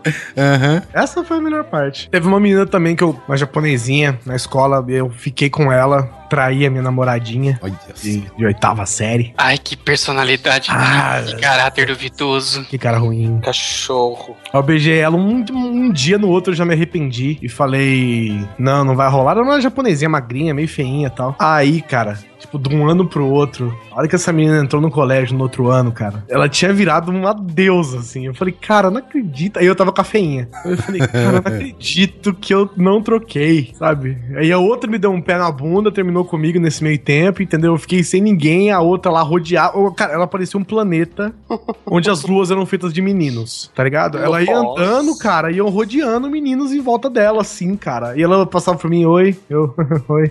E eu saia fora, sabe? Eu falando, cara, que bosta. Nessa época você não sabia se você chorava, se batia punheta, tava foda. É, era moleque, né? Passou. Vieram outros depois, depois não vieram também, e a vida foi assim. My girl, my girl,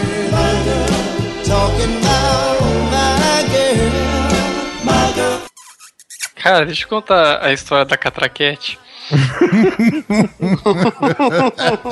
Meu Deus. Quando você acabasse, você acabasse, né, velho? Tinha a catraquete, né? Era a época que tava fazendo a- a- o catecismo pra Crisma e tal. E apareceu, ela era parente ali, né? Da, do pessoal que sempre morou perto de casa. E eu, mesmo que meio que cresci conhecendo ela. Cometendo indulgências na casa do senhor, hein? Mais ou menos, mais ou menos. e aí ela começou, ah, tá interessada, não sei o que. Eu falei, ah, vamos lá, vamos ficar tal. Mas, cara, essa menina era cheia de falar que tinha aniversário de criança pra ir, velho. Ah, vamos fazer tal coisa? Ah, não, tem que ir no aniversário. Meu, eu descobri dois meses depois que ah, eu tava fazendo parte de um consórcio. Meu Deus do céu. Sério, mano. Cara, assim, porque eu já, na verdade, foi meio que um alívio saber que eu era corno, porque eu já tava cansado dela, sabe? Sabe aquela pessoa que, que, que, que você, depois de um tempo, você fica se perguntando por que, que você tava ficando com ela? Porque ela não tinha atrativo nenhum, sabe? Dava ali pra você perder seus cinco minutos, mas depois você, você ia conversar, não dava nada, sabe? Não, não tinha conversa. Mas se você conversasse com o espelho, o papo ia ser mais interessante. É tipo E essa chinelos Havaiana, bonitinho só dentro de casa. Fora de casa dá uma vergonha. é tipo pantufa. Mas não é questão de ser feio, não. É questão que ela era desinteressante É mesmo. tipo sabe? uma relação cansativa, né? Não tem um porquê de continuar e você continua, não sabe por quê. Isso. Porque você não, você não tem coragem de falar que, sabe, você não tem motivo pra falar que não tá rolando, entendeu? Uhum. E aí eu fiquei sabendo que, num- uma vez que a gente tava jogando com a galera, jogando, eu nem jogo bola, né, mas nesse dia eu fui jogar bola, aí os caras, ô, você sabia que você fazia parte do, do consórcio? Como assim? Eu falei, eu, sabe- eu sei que eu tô meio, eu sei que eu tô meio agalhada, mas nem sei quem foi. Velho, nós tamo, nós aqui, ó, eu, você, aquele cara. Nossa, Goleiro. o time inteiro aqui do sem camisa. Aí o que que aconteceu? Sentamos quatro pra dar risada e conversar e falar mal dela, cara. Tomando cerveja com 16 anos. O- esse, esse negócio de consórcio é foda, né? Eu sempre morei aqui no, no condomínio que eu tô hoje. Quando eu era mais novo, é, tinha uma amiga da Mônica até, inclusive, veja só. A Magali? Da Voltas. A Magali, ela ficava comigo, já tinha acho que namorado. Aí terminou porque eu dei um chupão no pescoço dela e a mãe dela, ah, mano, sabe? Eu só queria trepar, né? Até hoje é assim. Mas resumindo bem, né, te- teve uma época que ele escreveu assim, na frente do muro do meu prédio. Com sangue. Não. Com chave, ela riscou o concreto, né? Ela Caraca. arrancou a pintura assim e tal. Ele escreveu o meu nome, um X e o nome de um vizinho meu. Eita que porra, mandou um. SMS pelo muro, velho, avisando que. Ela, ela riscou depois o nome do outro menino, eu acho. E pôs outro eu- no lugar. Porque eu, eu que não, eu que ganhei o consórcio. É, mas, mas essa Magali não presta, ela é muito, muito. O que que ela é, Mônica? Fala alto pra todo mundo ouvir. Matia. Tadinha. Fala no microfone aí, Mônica. Pera aí, Mônica, fala aqui, fala aqui no microfone. Não nesse, Mônica, no de cima. Captou, né? Ela é vadia. É. Inclusive, Mônica e ela eram ótimas amigas. Aí o. Cas... É, aí o Ca... Ah, não, mas é sério, cara. Era amiga de infância e tal. Aí o Cascão entrou na palada. Não é o Cascão que fala errado, né? É o Cebolinha. Puta, é verdade. Não, o Cascão fala errado. É, o pode seu- tinha falelado. E aí eu peguei a Mônica e desde então, há 12 anos, eu tô feliz aqui, fiel. Forte. Eu nunca Forte e mudo, né? Porque ela tá do lado, né? Eu nunca Não, participei é. de consórcio, eu acho. Ah, participou. Todo mundo participa, Guizão. É, eu nu- nunca fiquei sabendo, pelo É menos. que você não foi sorteado, pelo menos. Pode ser, pode ser também. Ele não foi contemplado e nem tava nas assembleias, né, velho? Ou ele foi muito sorteado e não foi buscar o prêmio, né, velho? A segunda Rose Glaucia lá, minha primeira namoradinha, virou consórcio. Depois que eu saí com ela, a galera inteira da rua fez a fila ali. Mas eu fui o primeiro contemplado, eu tô feliz. Você fez test drive. Fiz, tranquilo, tô de É, boa. pra mim, que diferença faz, né? As meninas, elas têm concorrência e elas brigam de tapa entre elas, né? O Polar descobriu que tava em consórcio com os camaradas lá no campo de futebol, todo mundo descobriu junto, terminou no quê? Cerveja, papo, porção de calabresa. Né? Homem é foda, cara. Homem, homem é isso aí, velho. Não tem mais o que esperar. Ainda no fim da noite foram no puteiro. É, tava aqui já, né? Vamos lá. Cara, mas você sabe que você, mas você sabe que depois de ter tomado três gaiadas em, em sequência, né? Eu já tava com a autoestima meio abalada, né, velho? Ficava, ficava ouvindo aquela música do No Doubt. You and me used to be, sabe? Filha da... Não, é, é, eu sei, eu ouvia. É nessa época aí mesmo, eu ouvi muito. Anos 90 é uma merda, hein, velho. Então, eu, aí, eu fiquei, aí eu fiquei meio bolado com isso, sabe? E pra piorar, eu queria fazer o CTI, que era o colégio técnico aqui em, São, em Bauru, super badalado e tal. Badalado. E, Mas e se você é nerd demais pra estudar na sua escola, você vai pro CTI. Cara, e O nesse ano. CTI, é, o CTI, pra quem não conhece, é o ensino médio é, técnico, né? Da Unesp. Então, velho, é, é aquele lugar, É sabe? aquele, é aquele onde eles dão os notebooks lá pra estudar ou não? Não, não, isso é uma escola mesmo. O CTI é um curso técnico. É tipo assim, cara, só tem homem. Não, cara, esses últimos anos tem mais mulher que homem, cara. É, E aí o que aconteceu? Eu tava, eu tava nessa fase, eu não tinha passado, tava com a meio baixa. Aí eu fui fazer, cara, um quê? Fui fazer o técnico no liceu, que era o colégio particular, mas era aquele esquema, sabe, o mais lixão dos particular. é, o que eu conheço é isso também, né? Que esse colégio dos particulares é mais bostão, né? E o que acontecia, cara? Eu fui fazer o técnico à noite e à noite tinha. Cara, eu teve uma menina que eu fiquei apaixonado nessa época, só que eu entrei na friend zone, cara. Eu não tinha coragem de chegar nela, porque eu falei, meu, essa menina é muito bonita, ela vai me dar um toco, e se ela não me der o toco e aceitar, ela vai acabar me chifrando, sabe? E eu ficava morrendo de medo e acabei virando amiguinho dela, só que. É, eu fiquei, entrei na friend zone. Entrei na friend zone, cara. Meu amigo viado. Exatamente, cara. Ela vinha me falar de cara, velho. E eu ficava ali, ah, tipo, você faz o que seu coração mandar, sabe? Essas histórias assim. E eu tava ficando com essa fama na sala, porque os caras me queimavam direto com essa história de, é, ó, viado, viado, viado. Eu falei, puta, que bosta, né, cara? Só que aí eu vi que o curso técnico no liceu não ia me servir pra nada. Olha o mouse aí, gente. Ô, desculpa. Eu. Caralho. Nossa, eu tomei um fumo do SUS, velho. Onde eu vou Como parar? atrapalha, Sus?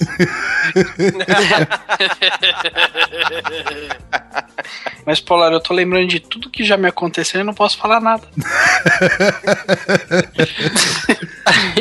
Aí o que aconteceu? Eu falei, eu vou. Tinha um negócio no liceu que chamava super colegial. Assim, os nerds da escola estudavam nesse super colegial. Então, cara, mas assim, eu fui pra lá e eu fiquei com a fama que eu era, tipo, digamos assim, o malandrinho da noite. Então eu entrei com a fama, assim, tipo, eu não era nada disso. O máximo que eu fazia era pirar da aula pra jogar no fliperama. E eu cheguei já com aquela aura de todo mundo achava que eu era malandro, que eu era assassino. É, mas é porque isso, isso faz parte da, da, da magia, né? Quem dava- estuda à noite no meu colégio, bom, eu estudei esse colégio público do estado de São Paulo, né? Então quem estudava à noite era 90% bandido mesmo. Toda vez que o Polar. E o Polar se vestia de branco, então toda vez que ele entrava, eu tocava Gangsta Paradise, tá ligado? Mas é, não chegava a esse tanto, mas era uma coisa assim, porque todo mundo ficava, ah, e aí, como que era noite? Eu falei, não, normal, É velho. igualzinho de dia, só que de noite. É igualzinho de dia, mas sem a luz. E, e o engraçado é que as meninas meio que se sentiam atraídas por essa coisa, cara, e eu não entendia isso. Porque é um malandro, Que é um né? malandro. Mas o engraçado é que as Você virou meninas um vinham. É, só que as meninas meio que davam em cima de mim e eu não acreditava que assim, eram as meninas que era só no meu sonho que eu via. Aí teve uma delas que se ofendeu por eu não ter, sabe, Comido ela. Ser educado, velho. Mais ou menos isso, porque é, o pior é que ela namorava um cara. E eu, e eu fui um dos meus, eu falei, meu, ela tá namorando, ela não tá dando bola pra mim. O que, que aconteceu? Fiquei com a fama de viado porque ela falou pra todo mundo que eu era viado. Ô, manja rola. Cara, aí começou de novo aquele inferno, aí teve uma. Tinha uma Aí uma outra classe de pessoas começou a dar em cima de você. Que susto, Guizão. Eu achei que você ia falar. Ah, você quer o viado lá do, do, do colégio? Não, eu quero o viado do seu. Porque eu fiquei um, um bom mês com essa fama. Aí o namorado dessa menina ficou sabendo que. que é, só que assim, acho que ele ficou sabendo que eu tava dando em cima da, dela, entendeu? Eu quase apanhei, cara. Eu precisei de um esquema que pedi pra todo mundo descer por uma saída da- do liceu. E na hora que tava eh, saindo pelo meio lá, ele ficou olhando pra ver se me achava. Eu saí pela outra, cara. Ó, deu 10 na pata do viado. Eu, eu fui o viado com a pata, né? o ditado mudou agora. Dou 10 na pata do polar. E eu corri, cara, porque assim, o escritório em que meu pai trabalhava era dois quarteirões ali da escola. Mano, eu corri muito e eu nem olhava pra trás. Aí eu fiquei pensando, pô, eu tô correndo com fama de viado e não peguei a menina e o namorado quer me matar. O que que eu vou fazer, né? Que bosta, né, Run, velho? Forrest, Você- run. Que vida de merda. Aí um tempo depois eu comecei a ficar amigo de uma menina, percebi que eu gostava dela. Só que uma, e o pessoal percebeu que e ela gostava de mim também, eu não sabia. Teve até uma vez uma festa que convidaram e tal, pegaram e jogaram e trancaram a gente lá no tipo num quintal da casa do cara pra ver se a gente se entendia. Só que eu tinha tanta vergonha que eu não tive coragem de, de ficar com ela, de pedir, sabe? Falei, mas nunca vai aceitar. E depois eu fiquei sabendo, anos depois, ela veio com, não, eu tava afim de você, se você tivesse falado, a gente tinha ficado. Se você não fosse gay, a gente tinha ficado. Foi o que ela falou. ser gay, ó, só pra deixar claro que ser gay nunca foi problema pra nada. Agora o ruim é você não ser gay, né? E fica com a fama. É, cara. exatamente. Se você é gay, é gay. Mas se você não é gay, é foda, velho. Nessa fase ainda, que você tá com o hormônio à flor da pele, né? Quer pegar a menina, quer não sei o que, tal, tal, tal. Ficar e beijar e transar e tal, velho. Você fica com essa fama, é péssimo, velho. Porque às, é, às vezes pros seus amigos, se você não tá pegando ninguém é porque você é gay. É esse o significado de, de solidão na adolescência, tá ligado? o cara é tímido, não. O cara não é tímido, o cara é gay, entendeu?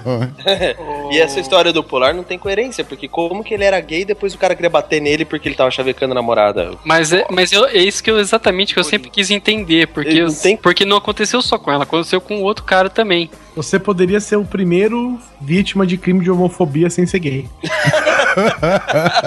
Não, mas o pior é que na cabeça deles era assim: esse cara tá dando uma de viado que é pra se aproximar, entendeu? Ah, eu já fiz isso, viu? Eu ia falar agora, tem que ser muito doente. Aí o, o, Guizão manda, já fiz isso, hein? Eu ia pra uma, pra uma festa numa outra cidade. Aí eu ia dormir na casa do tio dessa amiga minha. Eu tava ficando com uma amiga dela e tal. E aí eu falei, vamos lá, dorme lá na casa do meu tio com a gente. Eu falei, beleza. Aí o tio dela veio e falou assim: não, não vai ficar trazendo um homem aqui pra dentro de casa. Ela veio e falou assim: não, não, mas ele é gay. Caralho, do nada. É, ele falou, é gay? Ah, então tá bom. Aí minha amiga foi me contar. Aí, então, você pode dormir na casa do meu tio, tal, de boa. Eu falei, ah, que legal. Eu falei, então, mas você vai ter que ser gay. Eu falei, "Pô, assim no dia pra noite, filha? É, pelo menos me dá um final de semana pra treinar, pra né? treinar, né? Aí eu fui, né, pra casa dela lá como um amigo gay dela. E... Lubrificado. Não, eu fui. Aí como eu só dormi na casa do- dela, né, eu fiquei com a menina na festa e tal e tudo. Mas e aí, cara? Não, foi só isso mesmo. Não fez nada demais. Você teve que ficar fazendo trejeitinho? Não, não. O tio dela comeu o guizão. Girl, my girl, talking about my girl. Come here, baby. You know you drive me up a wall the way you make good for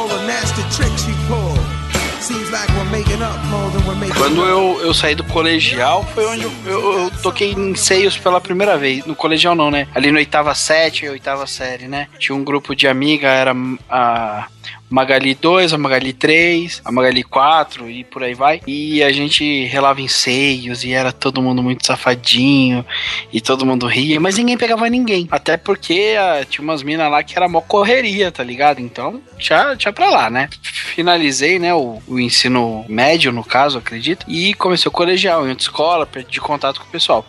Finalizei. Eu já pensei em final feliz. É, gozei nos pedal. Aí teve. teve uma porra de uma festa fantasia que que uma escola de inglês daqui de São Paulo fez. Línguas. É, que um curso de línguas daqui de São Paulo que eu era aluno fez. Cara, aí eu encontrei essa Magali 2, a Magali 3, e a gente começou a trocar ideia e tal. Eu sempre quis pegar ela, né? Peguei no dia. E eu cabaço pra caralho, né? A mina falava assim: Ai, você não quer me apertar mais? Você não quer? Não, não. Primeira vez que a gente tá ficando, tem que respeitar, né? Cabaço é foda, né, velho? Você imagina o SUS falando? De- desse dia em diante, Polar, qualquer coisa que eu. Polar, se eu te ver na rua, eu já te agarro. Não deixo passar mais uma oportunidade, velho. Tem esses momentos, né, que a gente para assim e pensa em retrocesso e fala. Por quê? Como eu fui idiota, né? Como eu fui babaca. Lógico, tentei ligar pra ela, sair com ela depois disso, mas. Ô, vamos sair eu e você, minha mãe te pega às oito. Beleza? Não rola, A né? mãe te Então, pega as oito. né? é, não rola. E, Vamos mas, de bike. porra, vamos de bike. Mas foi bem divertido. Compensação foi uma- hoje tá fazendo sombra, né, Sus? Tem até- Joga agachado não é sapo, né? É, o importante hoje é gozar, né? É o foco da missão. Não importando por onde. Eu já fui alvo também de gangue querer me pegar porque eu chavequei namorado dos outros, velho. Só que eu não chavequei. Ah, não, conta direito essa história. né? Eu já Não. apanhei na rua porque me confundiram com um outro cara. Olha só que louco. Eu tava namorando, tava namorando. Aí um cara do colégio estadual, a puta que pariu, do outro lado da cidade, que eu, Eu- não faço eu acho- ideia de quem Eu acho é. melhor você explicar quem que você tava namorando, porque parece que era um dos membros da gangue. não, não. Aliás, essa menina ficou famosa. hein? Famosa assim, entre aspas, né? Não é assim também. Chamava Bom, enfim. Helena de Troia. né? Não, ela chamava Elisa Samúdio. Não. Bom, não sei, cara, eu não sei, realmente eu não sei. O- a história foi que eu liguei pra casa da namorada do cara e chavequei a mina e, aí aí ela começou a falar que eu fiz isso. Resultado, por um mês eu tive que fugir três vezes de pontos onde eu estava na cidade porque tava vindo tipo 20, 30 moleque vindo pegar, querer pegar eu assim, na porra. Agora, agora ela fez isso na boa intenção porque ela queria ficar com você ou porque ela foi querer filha, filha da puta que ela queria fuder com a tua vida? Cara, o que eu acho hoje, pensando, é o seguinte: eu tava namorando uma menina que realmente era muito bonita, assim, na cidade. Todo mundo queria ficar com a menina, assim. Diz a lenda aí, o pessoal, a boca pequena, falava que essa menina tinha inveja dessa minha namorada. A gente pode nomear essa menina de Princesa Sara? Porque aí explica por que que você começou a trabalhar com cavalo. Não, não, não. Eu dei um nome aqui pra ela na pauta. É a Mirlana. Princesa Sara é melhor. Milamba? Aí eu tava namorando. Milamba no rabo, né, velho? Não, não, não. Puta que pariu, cara. eu Quem nunca, né?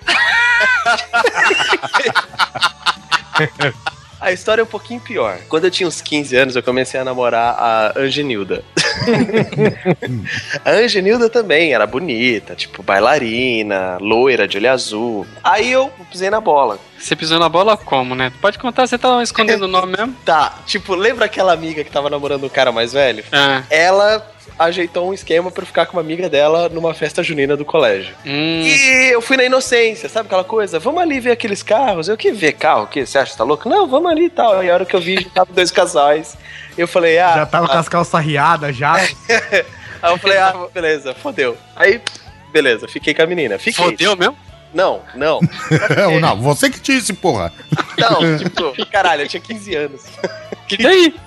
E daí? Já E daí, durinho. no condado, meu amigo, aquilo lá, tipo, eu só queria saber de futebol ainda na época. Eu comecei a sair com menina com 14, 15 anos, assim, né? Bom, aí a outra tinha uma amiga da escola que viu a putaria toda, contou pra ela, ela chegou pra mim e eu neguei até a morte. E, tipo, se ela ouvir isso hoje, ela vai saber que é verdade. Mas ela não vai ouvir. Eu acabei terminando com essa menina por causa desse rolo, que ela não confiava mais em mim, porque ela achou que realmente eu tinha chifrado ela. E tinha. Que filha da puta. É, e tinha.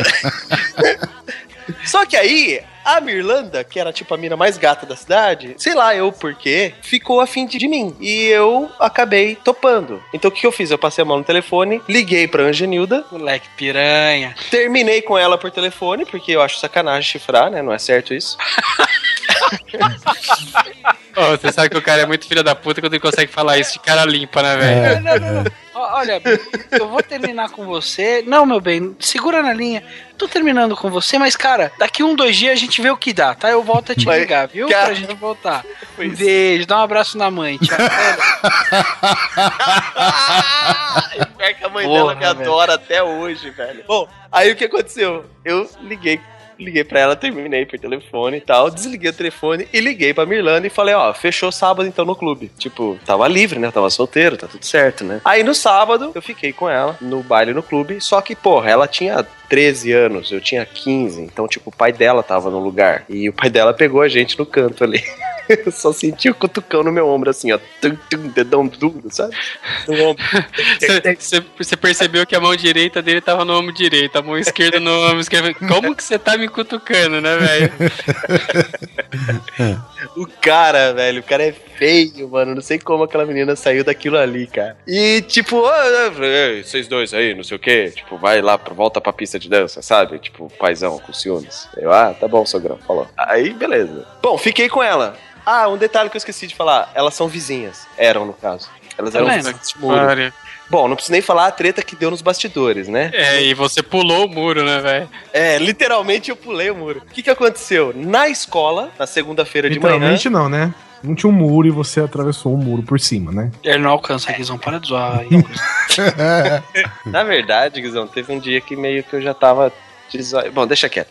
Aí, o que aconteceu? Na segunda-feira de manhã, a Angenilda, que era a ex, era amiga da Mirlana. Elas eram amigas. Depois que rolou essa treta, elas viraram piores inimigas. E rolou uma briga daquelas de puxão de cabelo e jogar os, os papéis de carta que uma amava a outra na cara da outra, sabe? Se Tipo, fosse homem, tinha terminado em cerveja porção de calabresa.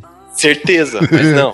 Não. Então foi assim, era, era o colégio particular mais foda da cidade onde elas estudavam e tipo, ficou uma barraco, virou um barraco assim na hora do intervalo, porque uma pegou todos os papéis de cartas, cartinhas, os brinquedos, os brinquedos não, né? Os presentes que uma dava pra outra. Vibrador, né, velho? E tipo, uma chegou assim no salão, assim, isso me contando, porque eu não tava lá, não estudava na mesma escola, né? E uma jogou na cara da outra e xingou e não sei o que, e bababá, e puxou o cabelo, e tipo, briga, briga, briga. Se tivesse isso hoje, hoje em dia, tava no YouTube, com certeza. E você lá, bonitão, Eu, na minha escola, não sabia o que tava acontecendo. impávido. Tranquilaço, brincando, assim, ó, feliz. Falando, cara, peguei fulana, peguei a vizinha, tava me achando. Tava brincando de taso no recreio, né? É. Só que essa, a, a Mirlana, tipo, ela era muito. Puta, é foda. Muito puta? Como é que é? Ela era muito. Sabe, ela, ela saía pra rua com sainha de crochê. ah, eu conheço o tipo. É. Pensa assim, loira de cabelinho enrolado, com, com, comprido até a, a cintura. Eu Onde vi, que, Carla- eu vi o que você fez. Não fui eu, não, caralho. Eu juro por Deus que não foi eu, não. Eu ia até falar, "Ô, para com o teclado. A hora que eu pensei, para com o teclado, que eu ouvi o.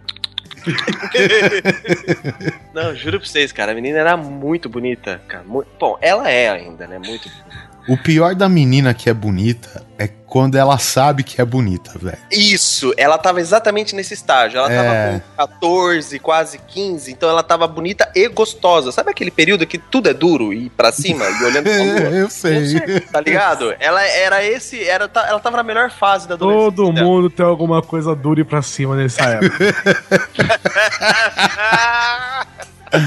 Ai, rapaz. Eu saía pra rua com ela, eu tinha vergonha, porque ela usava sainha de crochê e, e topzinho de crochê. E a gente passava em frente a um bar com os senhores de 30, 40 anos, os caras saíam do bar pra ver a menina, cara. Tipo, eu tinha 15, 16, nessa época eu tinha 16, eu morria de vergonha, cara. Eu ficava com vergonha mesmo. Que Porque você sabia que se os caras mexessem pra valer, você não ia ter chance. Ah, velho, fica pra você. Toma aí o lacinho, tudo no cabelo e vai embora. Tipo, não ia fazer nada. Bom, resultado. Não durou muito. A gente ficou namorando aí também, acho que uns 5, 6 meses no máximo. E aí eu não aguentei, porque não dava, cara. A pressão era muito forte. Ela era muito bonita mesmo, não, não, não ia rolar. E a gente terminou. Nessa que a gente terminou, a Angenilda gostava de mim ainda, a vizinha. Aí eu voltei com ela. Fila da puta. Mas, velho. pera aí, você você tem a pica de cristal? Como é que é essa história, É, velho? tipo, não sei qual é que era, mas eu saía com, tipo, as meninas eram muito bonitas mesmo, cara. Se eu mostrar pros seus Facebook das meninas. Assim, vou fazer um parênteses. A Mirlana chegou a ser uma daquelas meninas do Fantasia do SBT. Ah, É, juro pra você. Ela chegou a ser. Hoje, eu não posso falar o que, que ela é Foi hoje. longe na Não vida, tem um hein? ditado, não tem um ditado que anão só serve pra ser amigo de puta? Tem um Se, bagulho desse? se não tinha, agora tem, né? Cara, eu juro pra você, ela chegou a ser assistente. Ela não era as menininhas de fundo só, ela também chegou a ser assistente de palco do, do Fantasia. Assistente de palco. É. Bom, aí a menina ficou famosa na cidade, aquela coisa toda. Tipo, se alguém de Pirassununga ouvir vai saber de quem eu tô falando fácil. Eu voltei com a... Deixa eu lembrar o nome. Com a Angenilda, que era a vizinha da Mirlana. E aí a briga continuou, né? Só que o que aconteceu? Pra uma irritar a outra, quando eu tava na casa da Angenilda, que era a antiga, a primeira namorada, né? Que aí eu voltei com ela. A Mirlana fazia questão de fazer, tipo, festinhas na casa dela, de chamar o bairro inteiro, menos a amiga. E ela me convidava. Ela chegava aí na casa da menina, tocar campainha e me convidar pra festa que tava rolando na casa dela do lado. Pra mas provocar. ah, muito filha da puta, né, É, cara? cara? tipo, do pior nível. E ela chamava todos os meus amigos, e todos os caras estavam lá, porque ela fazia o tipo de festa. E eu não sei porque os pais delas também deixavam, porque eles Ela achavam. fazia um tipo de festa chamado buquê. É, Eu juro, os pais delas deixavam, porque ela fazia tipo festinha assim na casa dela, rolava som e piscina, e era tipo de noite. Aí o que aconteceu? A Angenilda começou a ficar puta da vida com essa história. E a gente namorou praticamente um ano ainda depois, eu com a Angenilda. Só que aí ela foi pra festa, de, ela foi pra formatura dela de oitava série, e eu nessa época já tava idiotão, porque eu realmente gostava muito dela, tipo, não fazia nada de Pera, pera, idiotão bobão e idiotão cuzão. Idiotão bobão. Então, do Bobão. mesmo jeito que eu, né? Não, não te respeito. Não vamos fazer sexo antes de casar. É, mais ou menos. Não vou entrar nesse quesito, mas era assim, eu gostava mesmo dela, tipo, amava essa menina com todas as forças. Eu falei, eu vou casar com você pro resto da minha vida. E aí ela começou a descobrir, tipo, a putaria, tá ligado? E aí ela foi pra festa de. Ela foi pra viagem de formatura da oitava série. Passou o rodo. E geral, né? Aí escondeu ainda de mim por uns três meses. Eu não fiquei sabendo. Eu só sabia que tinha alguma coisa estranha, porque não tava mais normal depois que ela voltou dessa festa de formatura. E eu descobri isso num baile do Réveillon lá no clube do Condado, no clube Pirassununga. Eu lembro que, apesar do meu tamanhinho, precisou uns três, quatro amigos meus pra eu não ir pra cima da menina de tão puto que eu fiquei quando eu fiquei sabendo, cara. Ô, ô, ô, Neto, esse negócio que você achou que era diferente aí chama gestação, caralho. meio que terminou nessa pegada, sabe? Os mega brigados. Porra, eu saí de galhado na coisa, né, também, né? Porque aí já tinha passado um tempo e tal. Aí eu descobri que ela saiu com, tipo, três ou quatro caras lá no lugar. Então, Nossa. era, que tipo, uma árvore de Natal na minha cabeça, né? Uma. Eu não posso. Eu não posso chamar de traição porque eu e a Mo a gente tinha terminado na época e tal. Acho que foi até a vez que a gente ficou mais tempo separado de todas. Foi 15 É, dias, né? Nada, foi, foi uns 3, 4 meses. A Mônica falou que foi um mês. É. se- a gente terminou tal, e aí eu tava moleque piranha, daí eu fiquei com uma mocinha que tava ficando com outra mocinha. E a gente ficou os três juntos. Foi tão divertido. Acho que é um dos pontos altos da minha, da minha época de. Da sua carreira, né? da minha carreira. Nada mais a cara. declarar. Ai, cara, que delícia. É, é de comum acordo que o homem ele passa por todas essas fases. Ele passa a fase do bobão, né? Que ele tem apa- ele é apaixonado, só tem olhos pra uma e mais ninguém. Depois ele passa é que nem a história aí do Polar, né? Que é, o cara não pega ninguém, então ele é gay, né? diante dos olhos dos amigos e da mulherada. Fecha. E tem a fase que ele rapela tudo. Todo mundo passou por essas fases, é isso que eu É, que queria é a saber. fase que ele não tá nem aí mais, né, cara? Essa fase eu acho que é a que a gente tá vivendo com ressalvas. Cara, porque eu vou te falar, eu saí de uma relação de, de um ano e pouco e, tipo, acabou por alguns fatores externos aí e tal. A gente foi obrigado a terminar, não sei o quê, e, e, tipo. Descobriu que ela tinha um pênis. É, é. O fator balangante, né? E você fica naquela dre- que deprê foda, né, velho? Aí tem um amigo meu que ele falou, cara, você tá muito pra baixo, vamos sair, velho. Aí ele foi, eu entrei, sabe que você tá com desânimo mesmo, cara? Eu tô lá no carro do cara, aí ele estaciona no carro, sei lá, pra colocar gasolina. E daí, no posto de gasolina, chegou uma menina e falou pra mim: Ô, o que que você tem? E quando eu vejo, é uma pessoa que eu já fez parte do meu passado. Entendeu? E ela falou, pô, cara, você tá com a cara tão péssima que eu fiquei até com dó de longe, a mulher falou, sabe? Nossa. Aí, ah, não, eu, eu desconversei, mas e aí, tá tudo bem com você, cara? Não sei o quê. Ah, tá tudo bem, né? A gente precisa conversar aí, não sei o quê, tô vendo que você tá mal. A gente pode se encontrar um dia, velho? E aí a gente se encontrou, cara, e aí que eu soube. Soube não, Porque era mas chave de p. você sabe aquela expressão, Aprendeu na marra. aquela expressão internacional, fuck buddies? Puta, amigo, de amigo com benefício. Caralho, velho. Eu acho que foi a melhor fase da minha vida naquela época, viu, cara? E, velho, era todo dia, velho. E você não queria saber. Acho que tudo que tinha acumulado na época, velho, liberou, velho. E depois essa pessoa simplesmente sumiu da minha vida. Foi a festa do Catupiry, você ficou só na mão depois. Encerrou na fase certa, né? Meu, meu amigo, depois dessa, eu enxergava direto os códigos da matriz caindo, sabe, cara? Cara, passei o rodo no universo naquela época, velho. Eu já não queria saber mais de nada. sabe?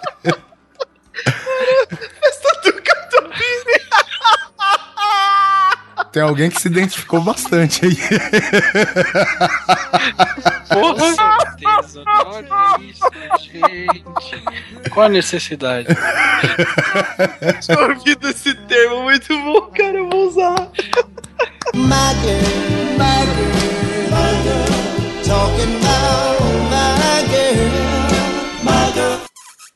Ô, e, e namorada ciumenta, vocês já tiveram? Porra. Cara, você sabe que eu, eu tive uma namoradinha que era assim, ela foi a coisa mais ciumenta que eu já vi na minha vida. Depois ela virou uma ótima amiga e tal. Só que, cara, na época eu não, eu não aguentava namorar ela, assim, eu não suportava mais ela, porque ela era muito ciumenta, eu não podia olhar do lado, sabe? Eu sei que, por exemplo, olha, pra não meter a mão na tua cara, eu juro, eu- vamos terminar por aqui mesmo. Nossa, que cara abusado. Não, eu nunca tive namorada ciumenta, não, mas eu já tive aquele papo assim, eu fiquei com uma menina que ela curtia eu e tal, na faculdade, aí eu terminei com ela. E ela ameaçava quem chegava perto de mim. Não, não, ela, aí ela, a menina tinha um ganso de estimação, velho. Nossa. Aí.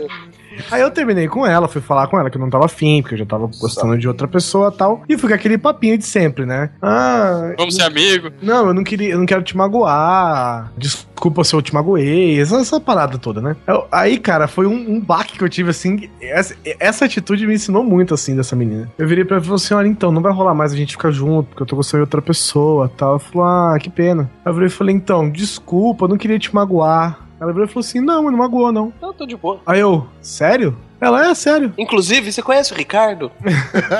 Aí eu virei e falei, como assim? Tá bom então. E isso, cara, isso não muito, tipo, pô, a mina tava de boaça, tá ligado? É, ou ela, ou ela, né, transpareceu que estava. É. mas ela foi deitar naquele dia mordendo O o travesseiro com lágrimas É. nos olhos. É, não sei, me pareceu bem real, né? Quando eu falei Ó. Eu Mas o, o cara que quer, que quer dispensar, Guizão, qualquer coisa parece real nesse, nesses termos, velho. Ah, é porque É. você tem pelo na teta e tal, não quero. eu, eu, eu, eu acho só que o Guizão devia contar a verdade toda. Que ela olhou pro Guizão e falou: Você lembra do viadinho do passeio? Então, era viado não. Liceu. Liceu. Pô, mas você sabe que você falou tanto no ganso que eu achei que ela tinha mandado o ganso pra cima de você, velho. não, não, era só pra mostrar que a menina era excêntrica. Excêntrica. Ah, tá. Ou seja, ela era rica. Se ela fosse pobre, era uma louca varrida, né? É, também. Eu queria saber dessa das meninas que dispensa os caras. Qual que é esse lance de querer ser os melhores amigos, né, cara? Não, vamos ser, vamos ser amigos confidentes, né? Qual que é o É porque a pessoa não quer cortar relações, né? que quer, velho? Quer Claro parecer que, tá- quer, velho. É, eu sei, mas é que assim, quer parecer que tá tudo bem, né? Ah, Pra mulher é mais importante isso, eu acho, né? Depois de um tempo. Sim, mas importante, depois eu nunca mais vi elas na minha vida. É, isso acontece. Uma vez eu fiquei com uma menina, ela já ficou com toda a galera, assim, da, da, da rodinha. Aí tinha um amigo meu que gostava dela de verdade e ela não, nunca ficou com ele. Puta, isso é já. Aí uma vez ela começou a dar em cima de mim. E ela era gostosona e tal. Eu falei, quer saber? Eu vou. Aí ela deu em cima, você, deu, você comeu embaixo.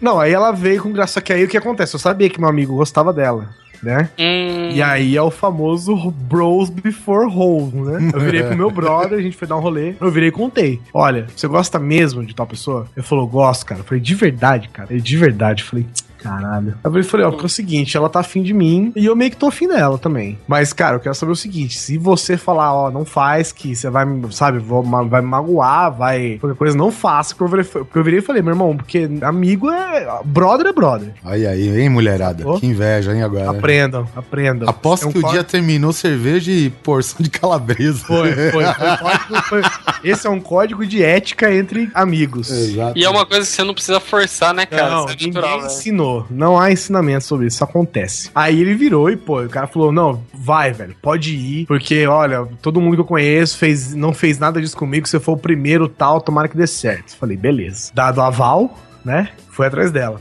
Aí fiquei com ela um dia, fiquei com ela dois dias. Eu era meio grosso, né, velho? Meio cavalo nessa época. E eu acho que ela gostava disso, assim. Aí quando eu comecei a ficar com ela. Eu Ficou comecei, mole. eu comecei a ficar mais fofinho, né? Mais bonitinho, mais papapá. Ela começou a, a descurtir eu, tá ligado? Aí, eu, aí foi, foi, foi, tipo, no, no quinto dia, assim, ela falou, ó, vou viajar pra praia com a minha mãe, que não sei o quê. Eu falei, beleza, a gente se vê na volta, tá, meu bem? Hum, um beijinho. Ela voltou, velho, tipo, já namorando com um cara já, praticamente casada, sabe? Caralho, velho. Eu falei, eita porra. Aí ela veio com esse papo acima de mim. Não, porque é, eu não quero te magoar, não quero não sei o quê. Porra. E eu já tinha aprendido falei, não, fia, magoou não, segue sua vida aí. E eu, só que eu achei estranho, entendeu? Porque ela era fim, não sei o que tal, de repente, vá, voltou já casada já, velho. Eu falei, caralho, velho. Chegou na praia, o cara puxou ela pelo cabelo, chamou de vagabunda e Tá ela se apaixonou. Porra, isso é, é a gente aqui, né? Falou, como que isso acontece? Do nada, velho. Não foi um negócio assim de, de um mês, dois meses, foi tipo coisa de final de semana, sabe? É, tem mulher que curte isso aí. Eu já vi isso acontecer, cara, e é assustador. Oh, e vou falar pra você, eu não sei como é que tá agora, porque perdi contato e tal. Mas durou, hein, cara. Durou esse relacionamento. Vou falar pra você, foi amor à primeira vista mesmo. E terminou assim. Não, comigo fico, fica aqui só o ensinamento que é bros before hoes. É, tem três coisas que os homens têm que as mulheres não têm, né, cara? É o lema Bros Before Hoes, é a caixinha do nada e o final na noite que é a cerveja e a porção de calabresa, velho. Inveja, hein? Tá, tá rotando muito, velho. Cara, acho que é genético, né, velho? Eu acho que tem a ver com o código da caçada. do- É porque eu acho que o homem tá mais acostumado a tomar um pé na bunda, entendeu? Ah, mas normalmente é assim. O homem É. que vai atrás, tem que chavecar, tem que pedir, pelo É. amor de Deus, ela escolhe. E normalmente a mulher, na adolescência principalmente, velho, elas cansaram de você, se foda e já parte pra próxima. É, e o, e o homem já vai se calibrando já com isso, né? Então, o cara chega, sei lá, já encontra, ele vai do bar e já encontra os amigos, né, velho? Já e fala, ó, terminei. Os caras, É, Abre uma serva aqui! Agora você vai ver que É isso mesmo, velho, mas fa- faz parte, sabe? Então, às vezes eu vejo alguns colegas, tipo, que tá namorando há tempos, ou, tipo, nunca brigou com a namorada, nunca nada. Eu falo, velho, não vai durar, sabe? Ah, é sempre love, love, sabe? Faz parte, velho. O homem aprende mesmo, sabe? A primeira treta já termina. Primeira, sabe? Ao meu ver, né? Claro que eu tô generalizando aqui, não tô falando que todas são assim. Mas o- a mulher não tá acostumada a lidar, né? Com, com, essa, com essa perda, assim, de, de relacionamento, de tomar um fora, como tá o homem, né? A mulher, às vezes ela vai e o, tiro que ela dá, ela ela acerta. O homem, velho. O homem sai na noite, velho. Quando tá na, na, na época, né, de caçar, né, entre aspas aí, que é um termo bem feio, mas na época de caçar, velho, o cara vai e vai atrás de todo mundo, velho. Quem virar, virou, entendeu? E aí tá acostumado a tomar toco mesmo. Eu não. Eu fico chateado. Não, Não, não, não. Mas é que nem ele falou, as mulheres não estão acostumadas. Sus. É, Ah, e tomar você fica chateado, e você fica chateado se você toma toco de uma pessoa específica, entendeu? Que você tá gostando e É, tal. isso, isso é verdade, porque toco por toco na época que a gente pode tomar toco não, não é nada. O toco é, é isso que você falou mesmo, quando gosta de alguém, né? É, aí dói um pouco mais, mas mesmo assim, no final acaba na cerveja mesmo. e- E que se foda, né, velho? que se for. Relacionamento vem, vai. Isso aí é. É, na adolescência também, dificilmente alguma coisa assim vai dar certo, assim, do- a gente também tem que estipular o que vai ser adolescência, tipo, até 18 anos, tipo, adolescência biológica judiciária. então, se for, dificilmente alguém antes disso fica junto pro resto da vida, e o pessoal tá na pilha de querer curtir. Hoje em dia, então, esquece isso. Esquece. Ah, hoje em dia até os 30, né, velho? Hoje em dia, não, a adolescência vai até os 30, 35, por aí. Que aí o nego vai começar a pensar em sair de casa. Eu sei que o meu segundo grau eu estudei numa escola que ficava na frente de um de um bar barra pizzaria. E sei que quando o cara chegava lá na pior, velho, a gente sempre falava, né? Os nossos, ó, a gente não tem muita grana aqui, mas vamos juntar uma graninha, comprava uma cervejinha, não sei o que, velho. Final da noite, cara, você não conseguia ver o teu companheiro do outro lado, porque você não sabe, aquela porra multiplica que nem peixes, velho, sabe? É. Cara, você não sabe, tem nego dando dinheiro pra cerveja, você não sabe de onde tá vindo. Não, paga pro cara aí, ah, esquece isso daí, cara, amanhã tá tudo Nossa, bem. recentemente eu fui num, num casamento de um amigo meu, né? A gente saía bastante e tal, na- night, caçando. E tinha o irmão. No mês também. E tinha o irmão de um dos nossos amigos, que ele era mais velho. Ele tinha carro, ele tinha carta, né? Todo mundo ali com 16, 17 anos, tentando entrar nas baladas, ah, né? De, né, que não são matinê, nas baladas normal mesmo. E aí ele começou a contar que a gente ficava bem louco, juntava moeda pra ficar comprando cachaça daqueles caras que fica. e é isso que você falou, Oliver. Não tem dinheiro? Você nunca voltará tão bêbado pra tua casa. Exatamente, cara. Você- Você não sabe de onde saiu tanta cerveja, velho. com certeza. com Cara, você sabe, você quer falar com um amigo do outro lado da mesa, você tem que levantar, porque na frente tá aquelas garrafas vazias, sabe? Já, já fazendo uma pirâmide. E, você tu não sabe de onde saiu o dinheiro pra aquilo, velho, sabe? E se continuar, você vai pular com uma moto por cima daquilo. My girl, talking about my girl, my girl. E aproveitando que a gente falou das antigas, a gente vai falar das novas? Das últimas. Então, né? Atuais? Da Então, aí- última? Aí entra uma coisa interessante, porque a minha atual, minha querida, minha, minha amadinha Débora, eu conheci ela com 17 anos, então eu tava na adolescência ainda. Eu também, aí. Bem, Então eu tenho por que falar. porque eu sosseguei o facho com 17 anos, cara. eu, eu também. Nossa. Que mentiroso, velho. Não, é verdade.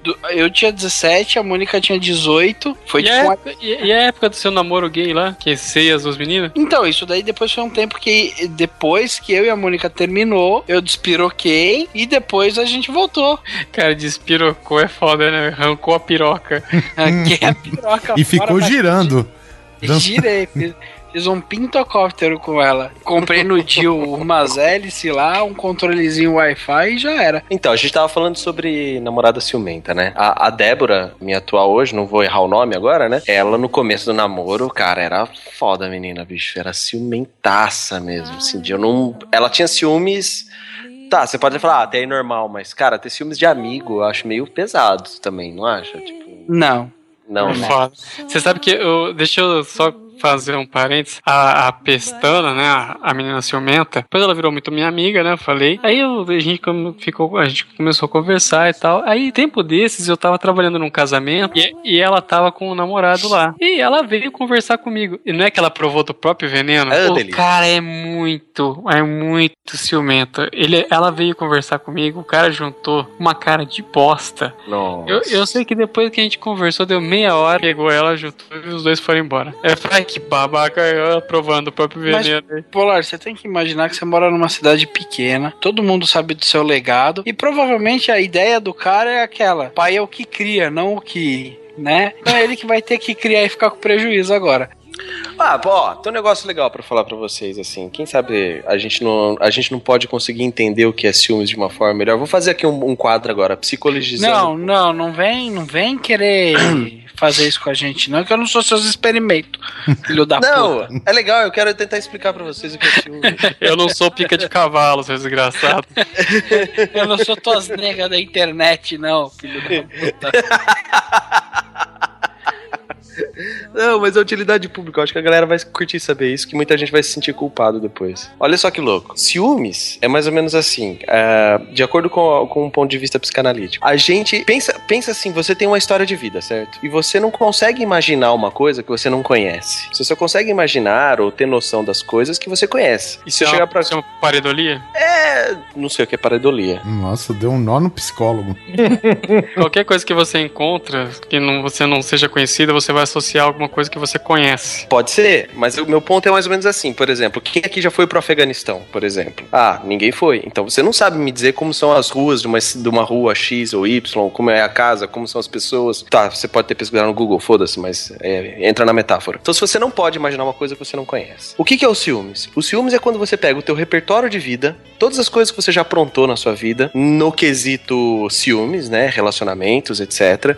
Se você já chifrou, se você já teve vontade de chifrar, se você já foi chifrado, se você já viu muita gente fazendo sacanagem, não viu? Cada um tem um repertório. O ciúmes é você pegar esse teu repertório e projetar isso no outro, na outra pessoa, que tem outro repertório, totalmente diferente do seu. Então quando você pensa assim, ah, ela vai sair sexta-feira à noite, então acho que ela vai, sei lá, vai chavecar não sei quem. Se alguém chavecar ela, ela vai cair. Porque isso, na verdade, em potencial, é você quem é capaz de fazer. Por Olha isso você só. queria ciúmes. O filho da puta é você mesmo. Então, o, o filho da puta do ciumento, o ciumento é o filho da puta, na verdade, entendeu? Com base nisso, sempre que você se sentir com ciúmes de alguém, para pra refletir. O sacana é você, querido. Mas então, Gravem bem estas palavras no final deste episódio. Se você tem ciúme é porque você faz besteira.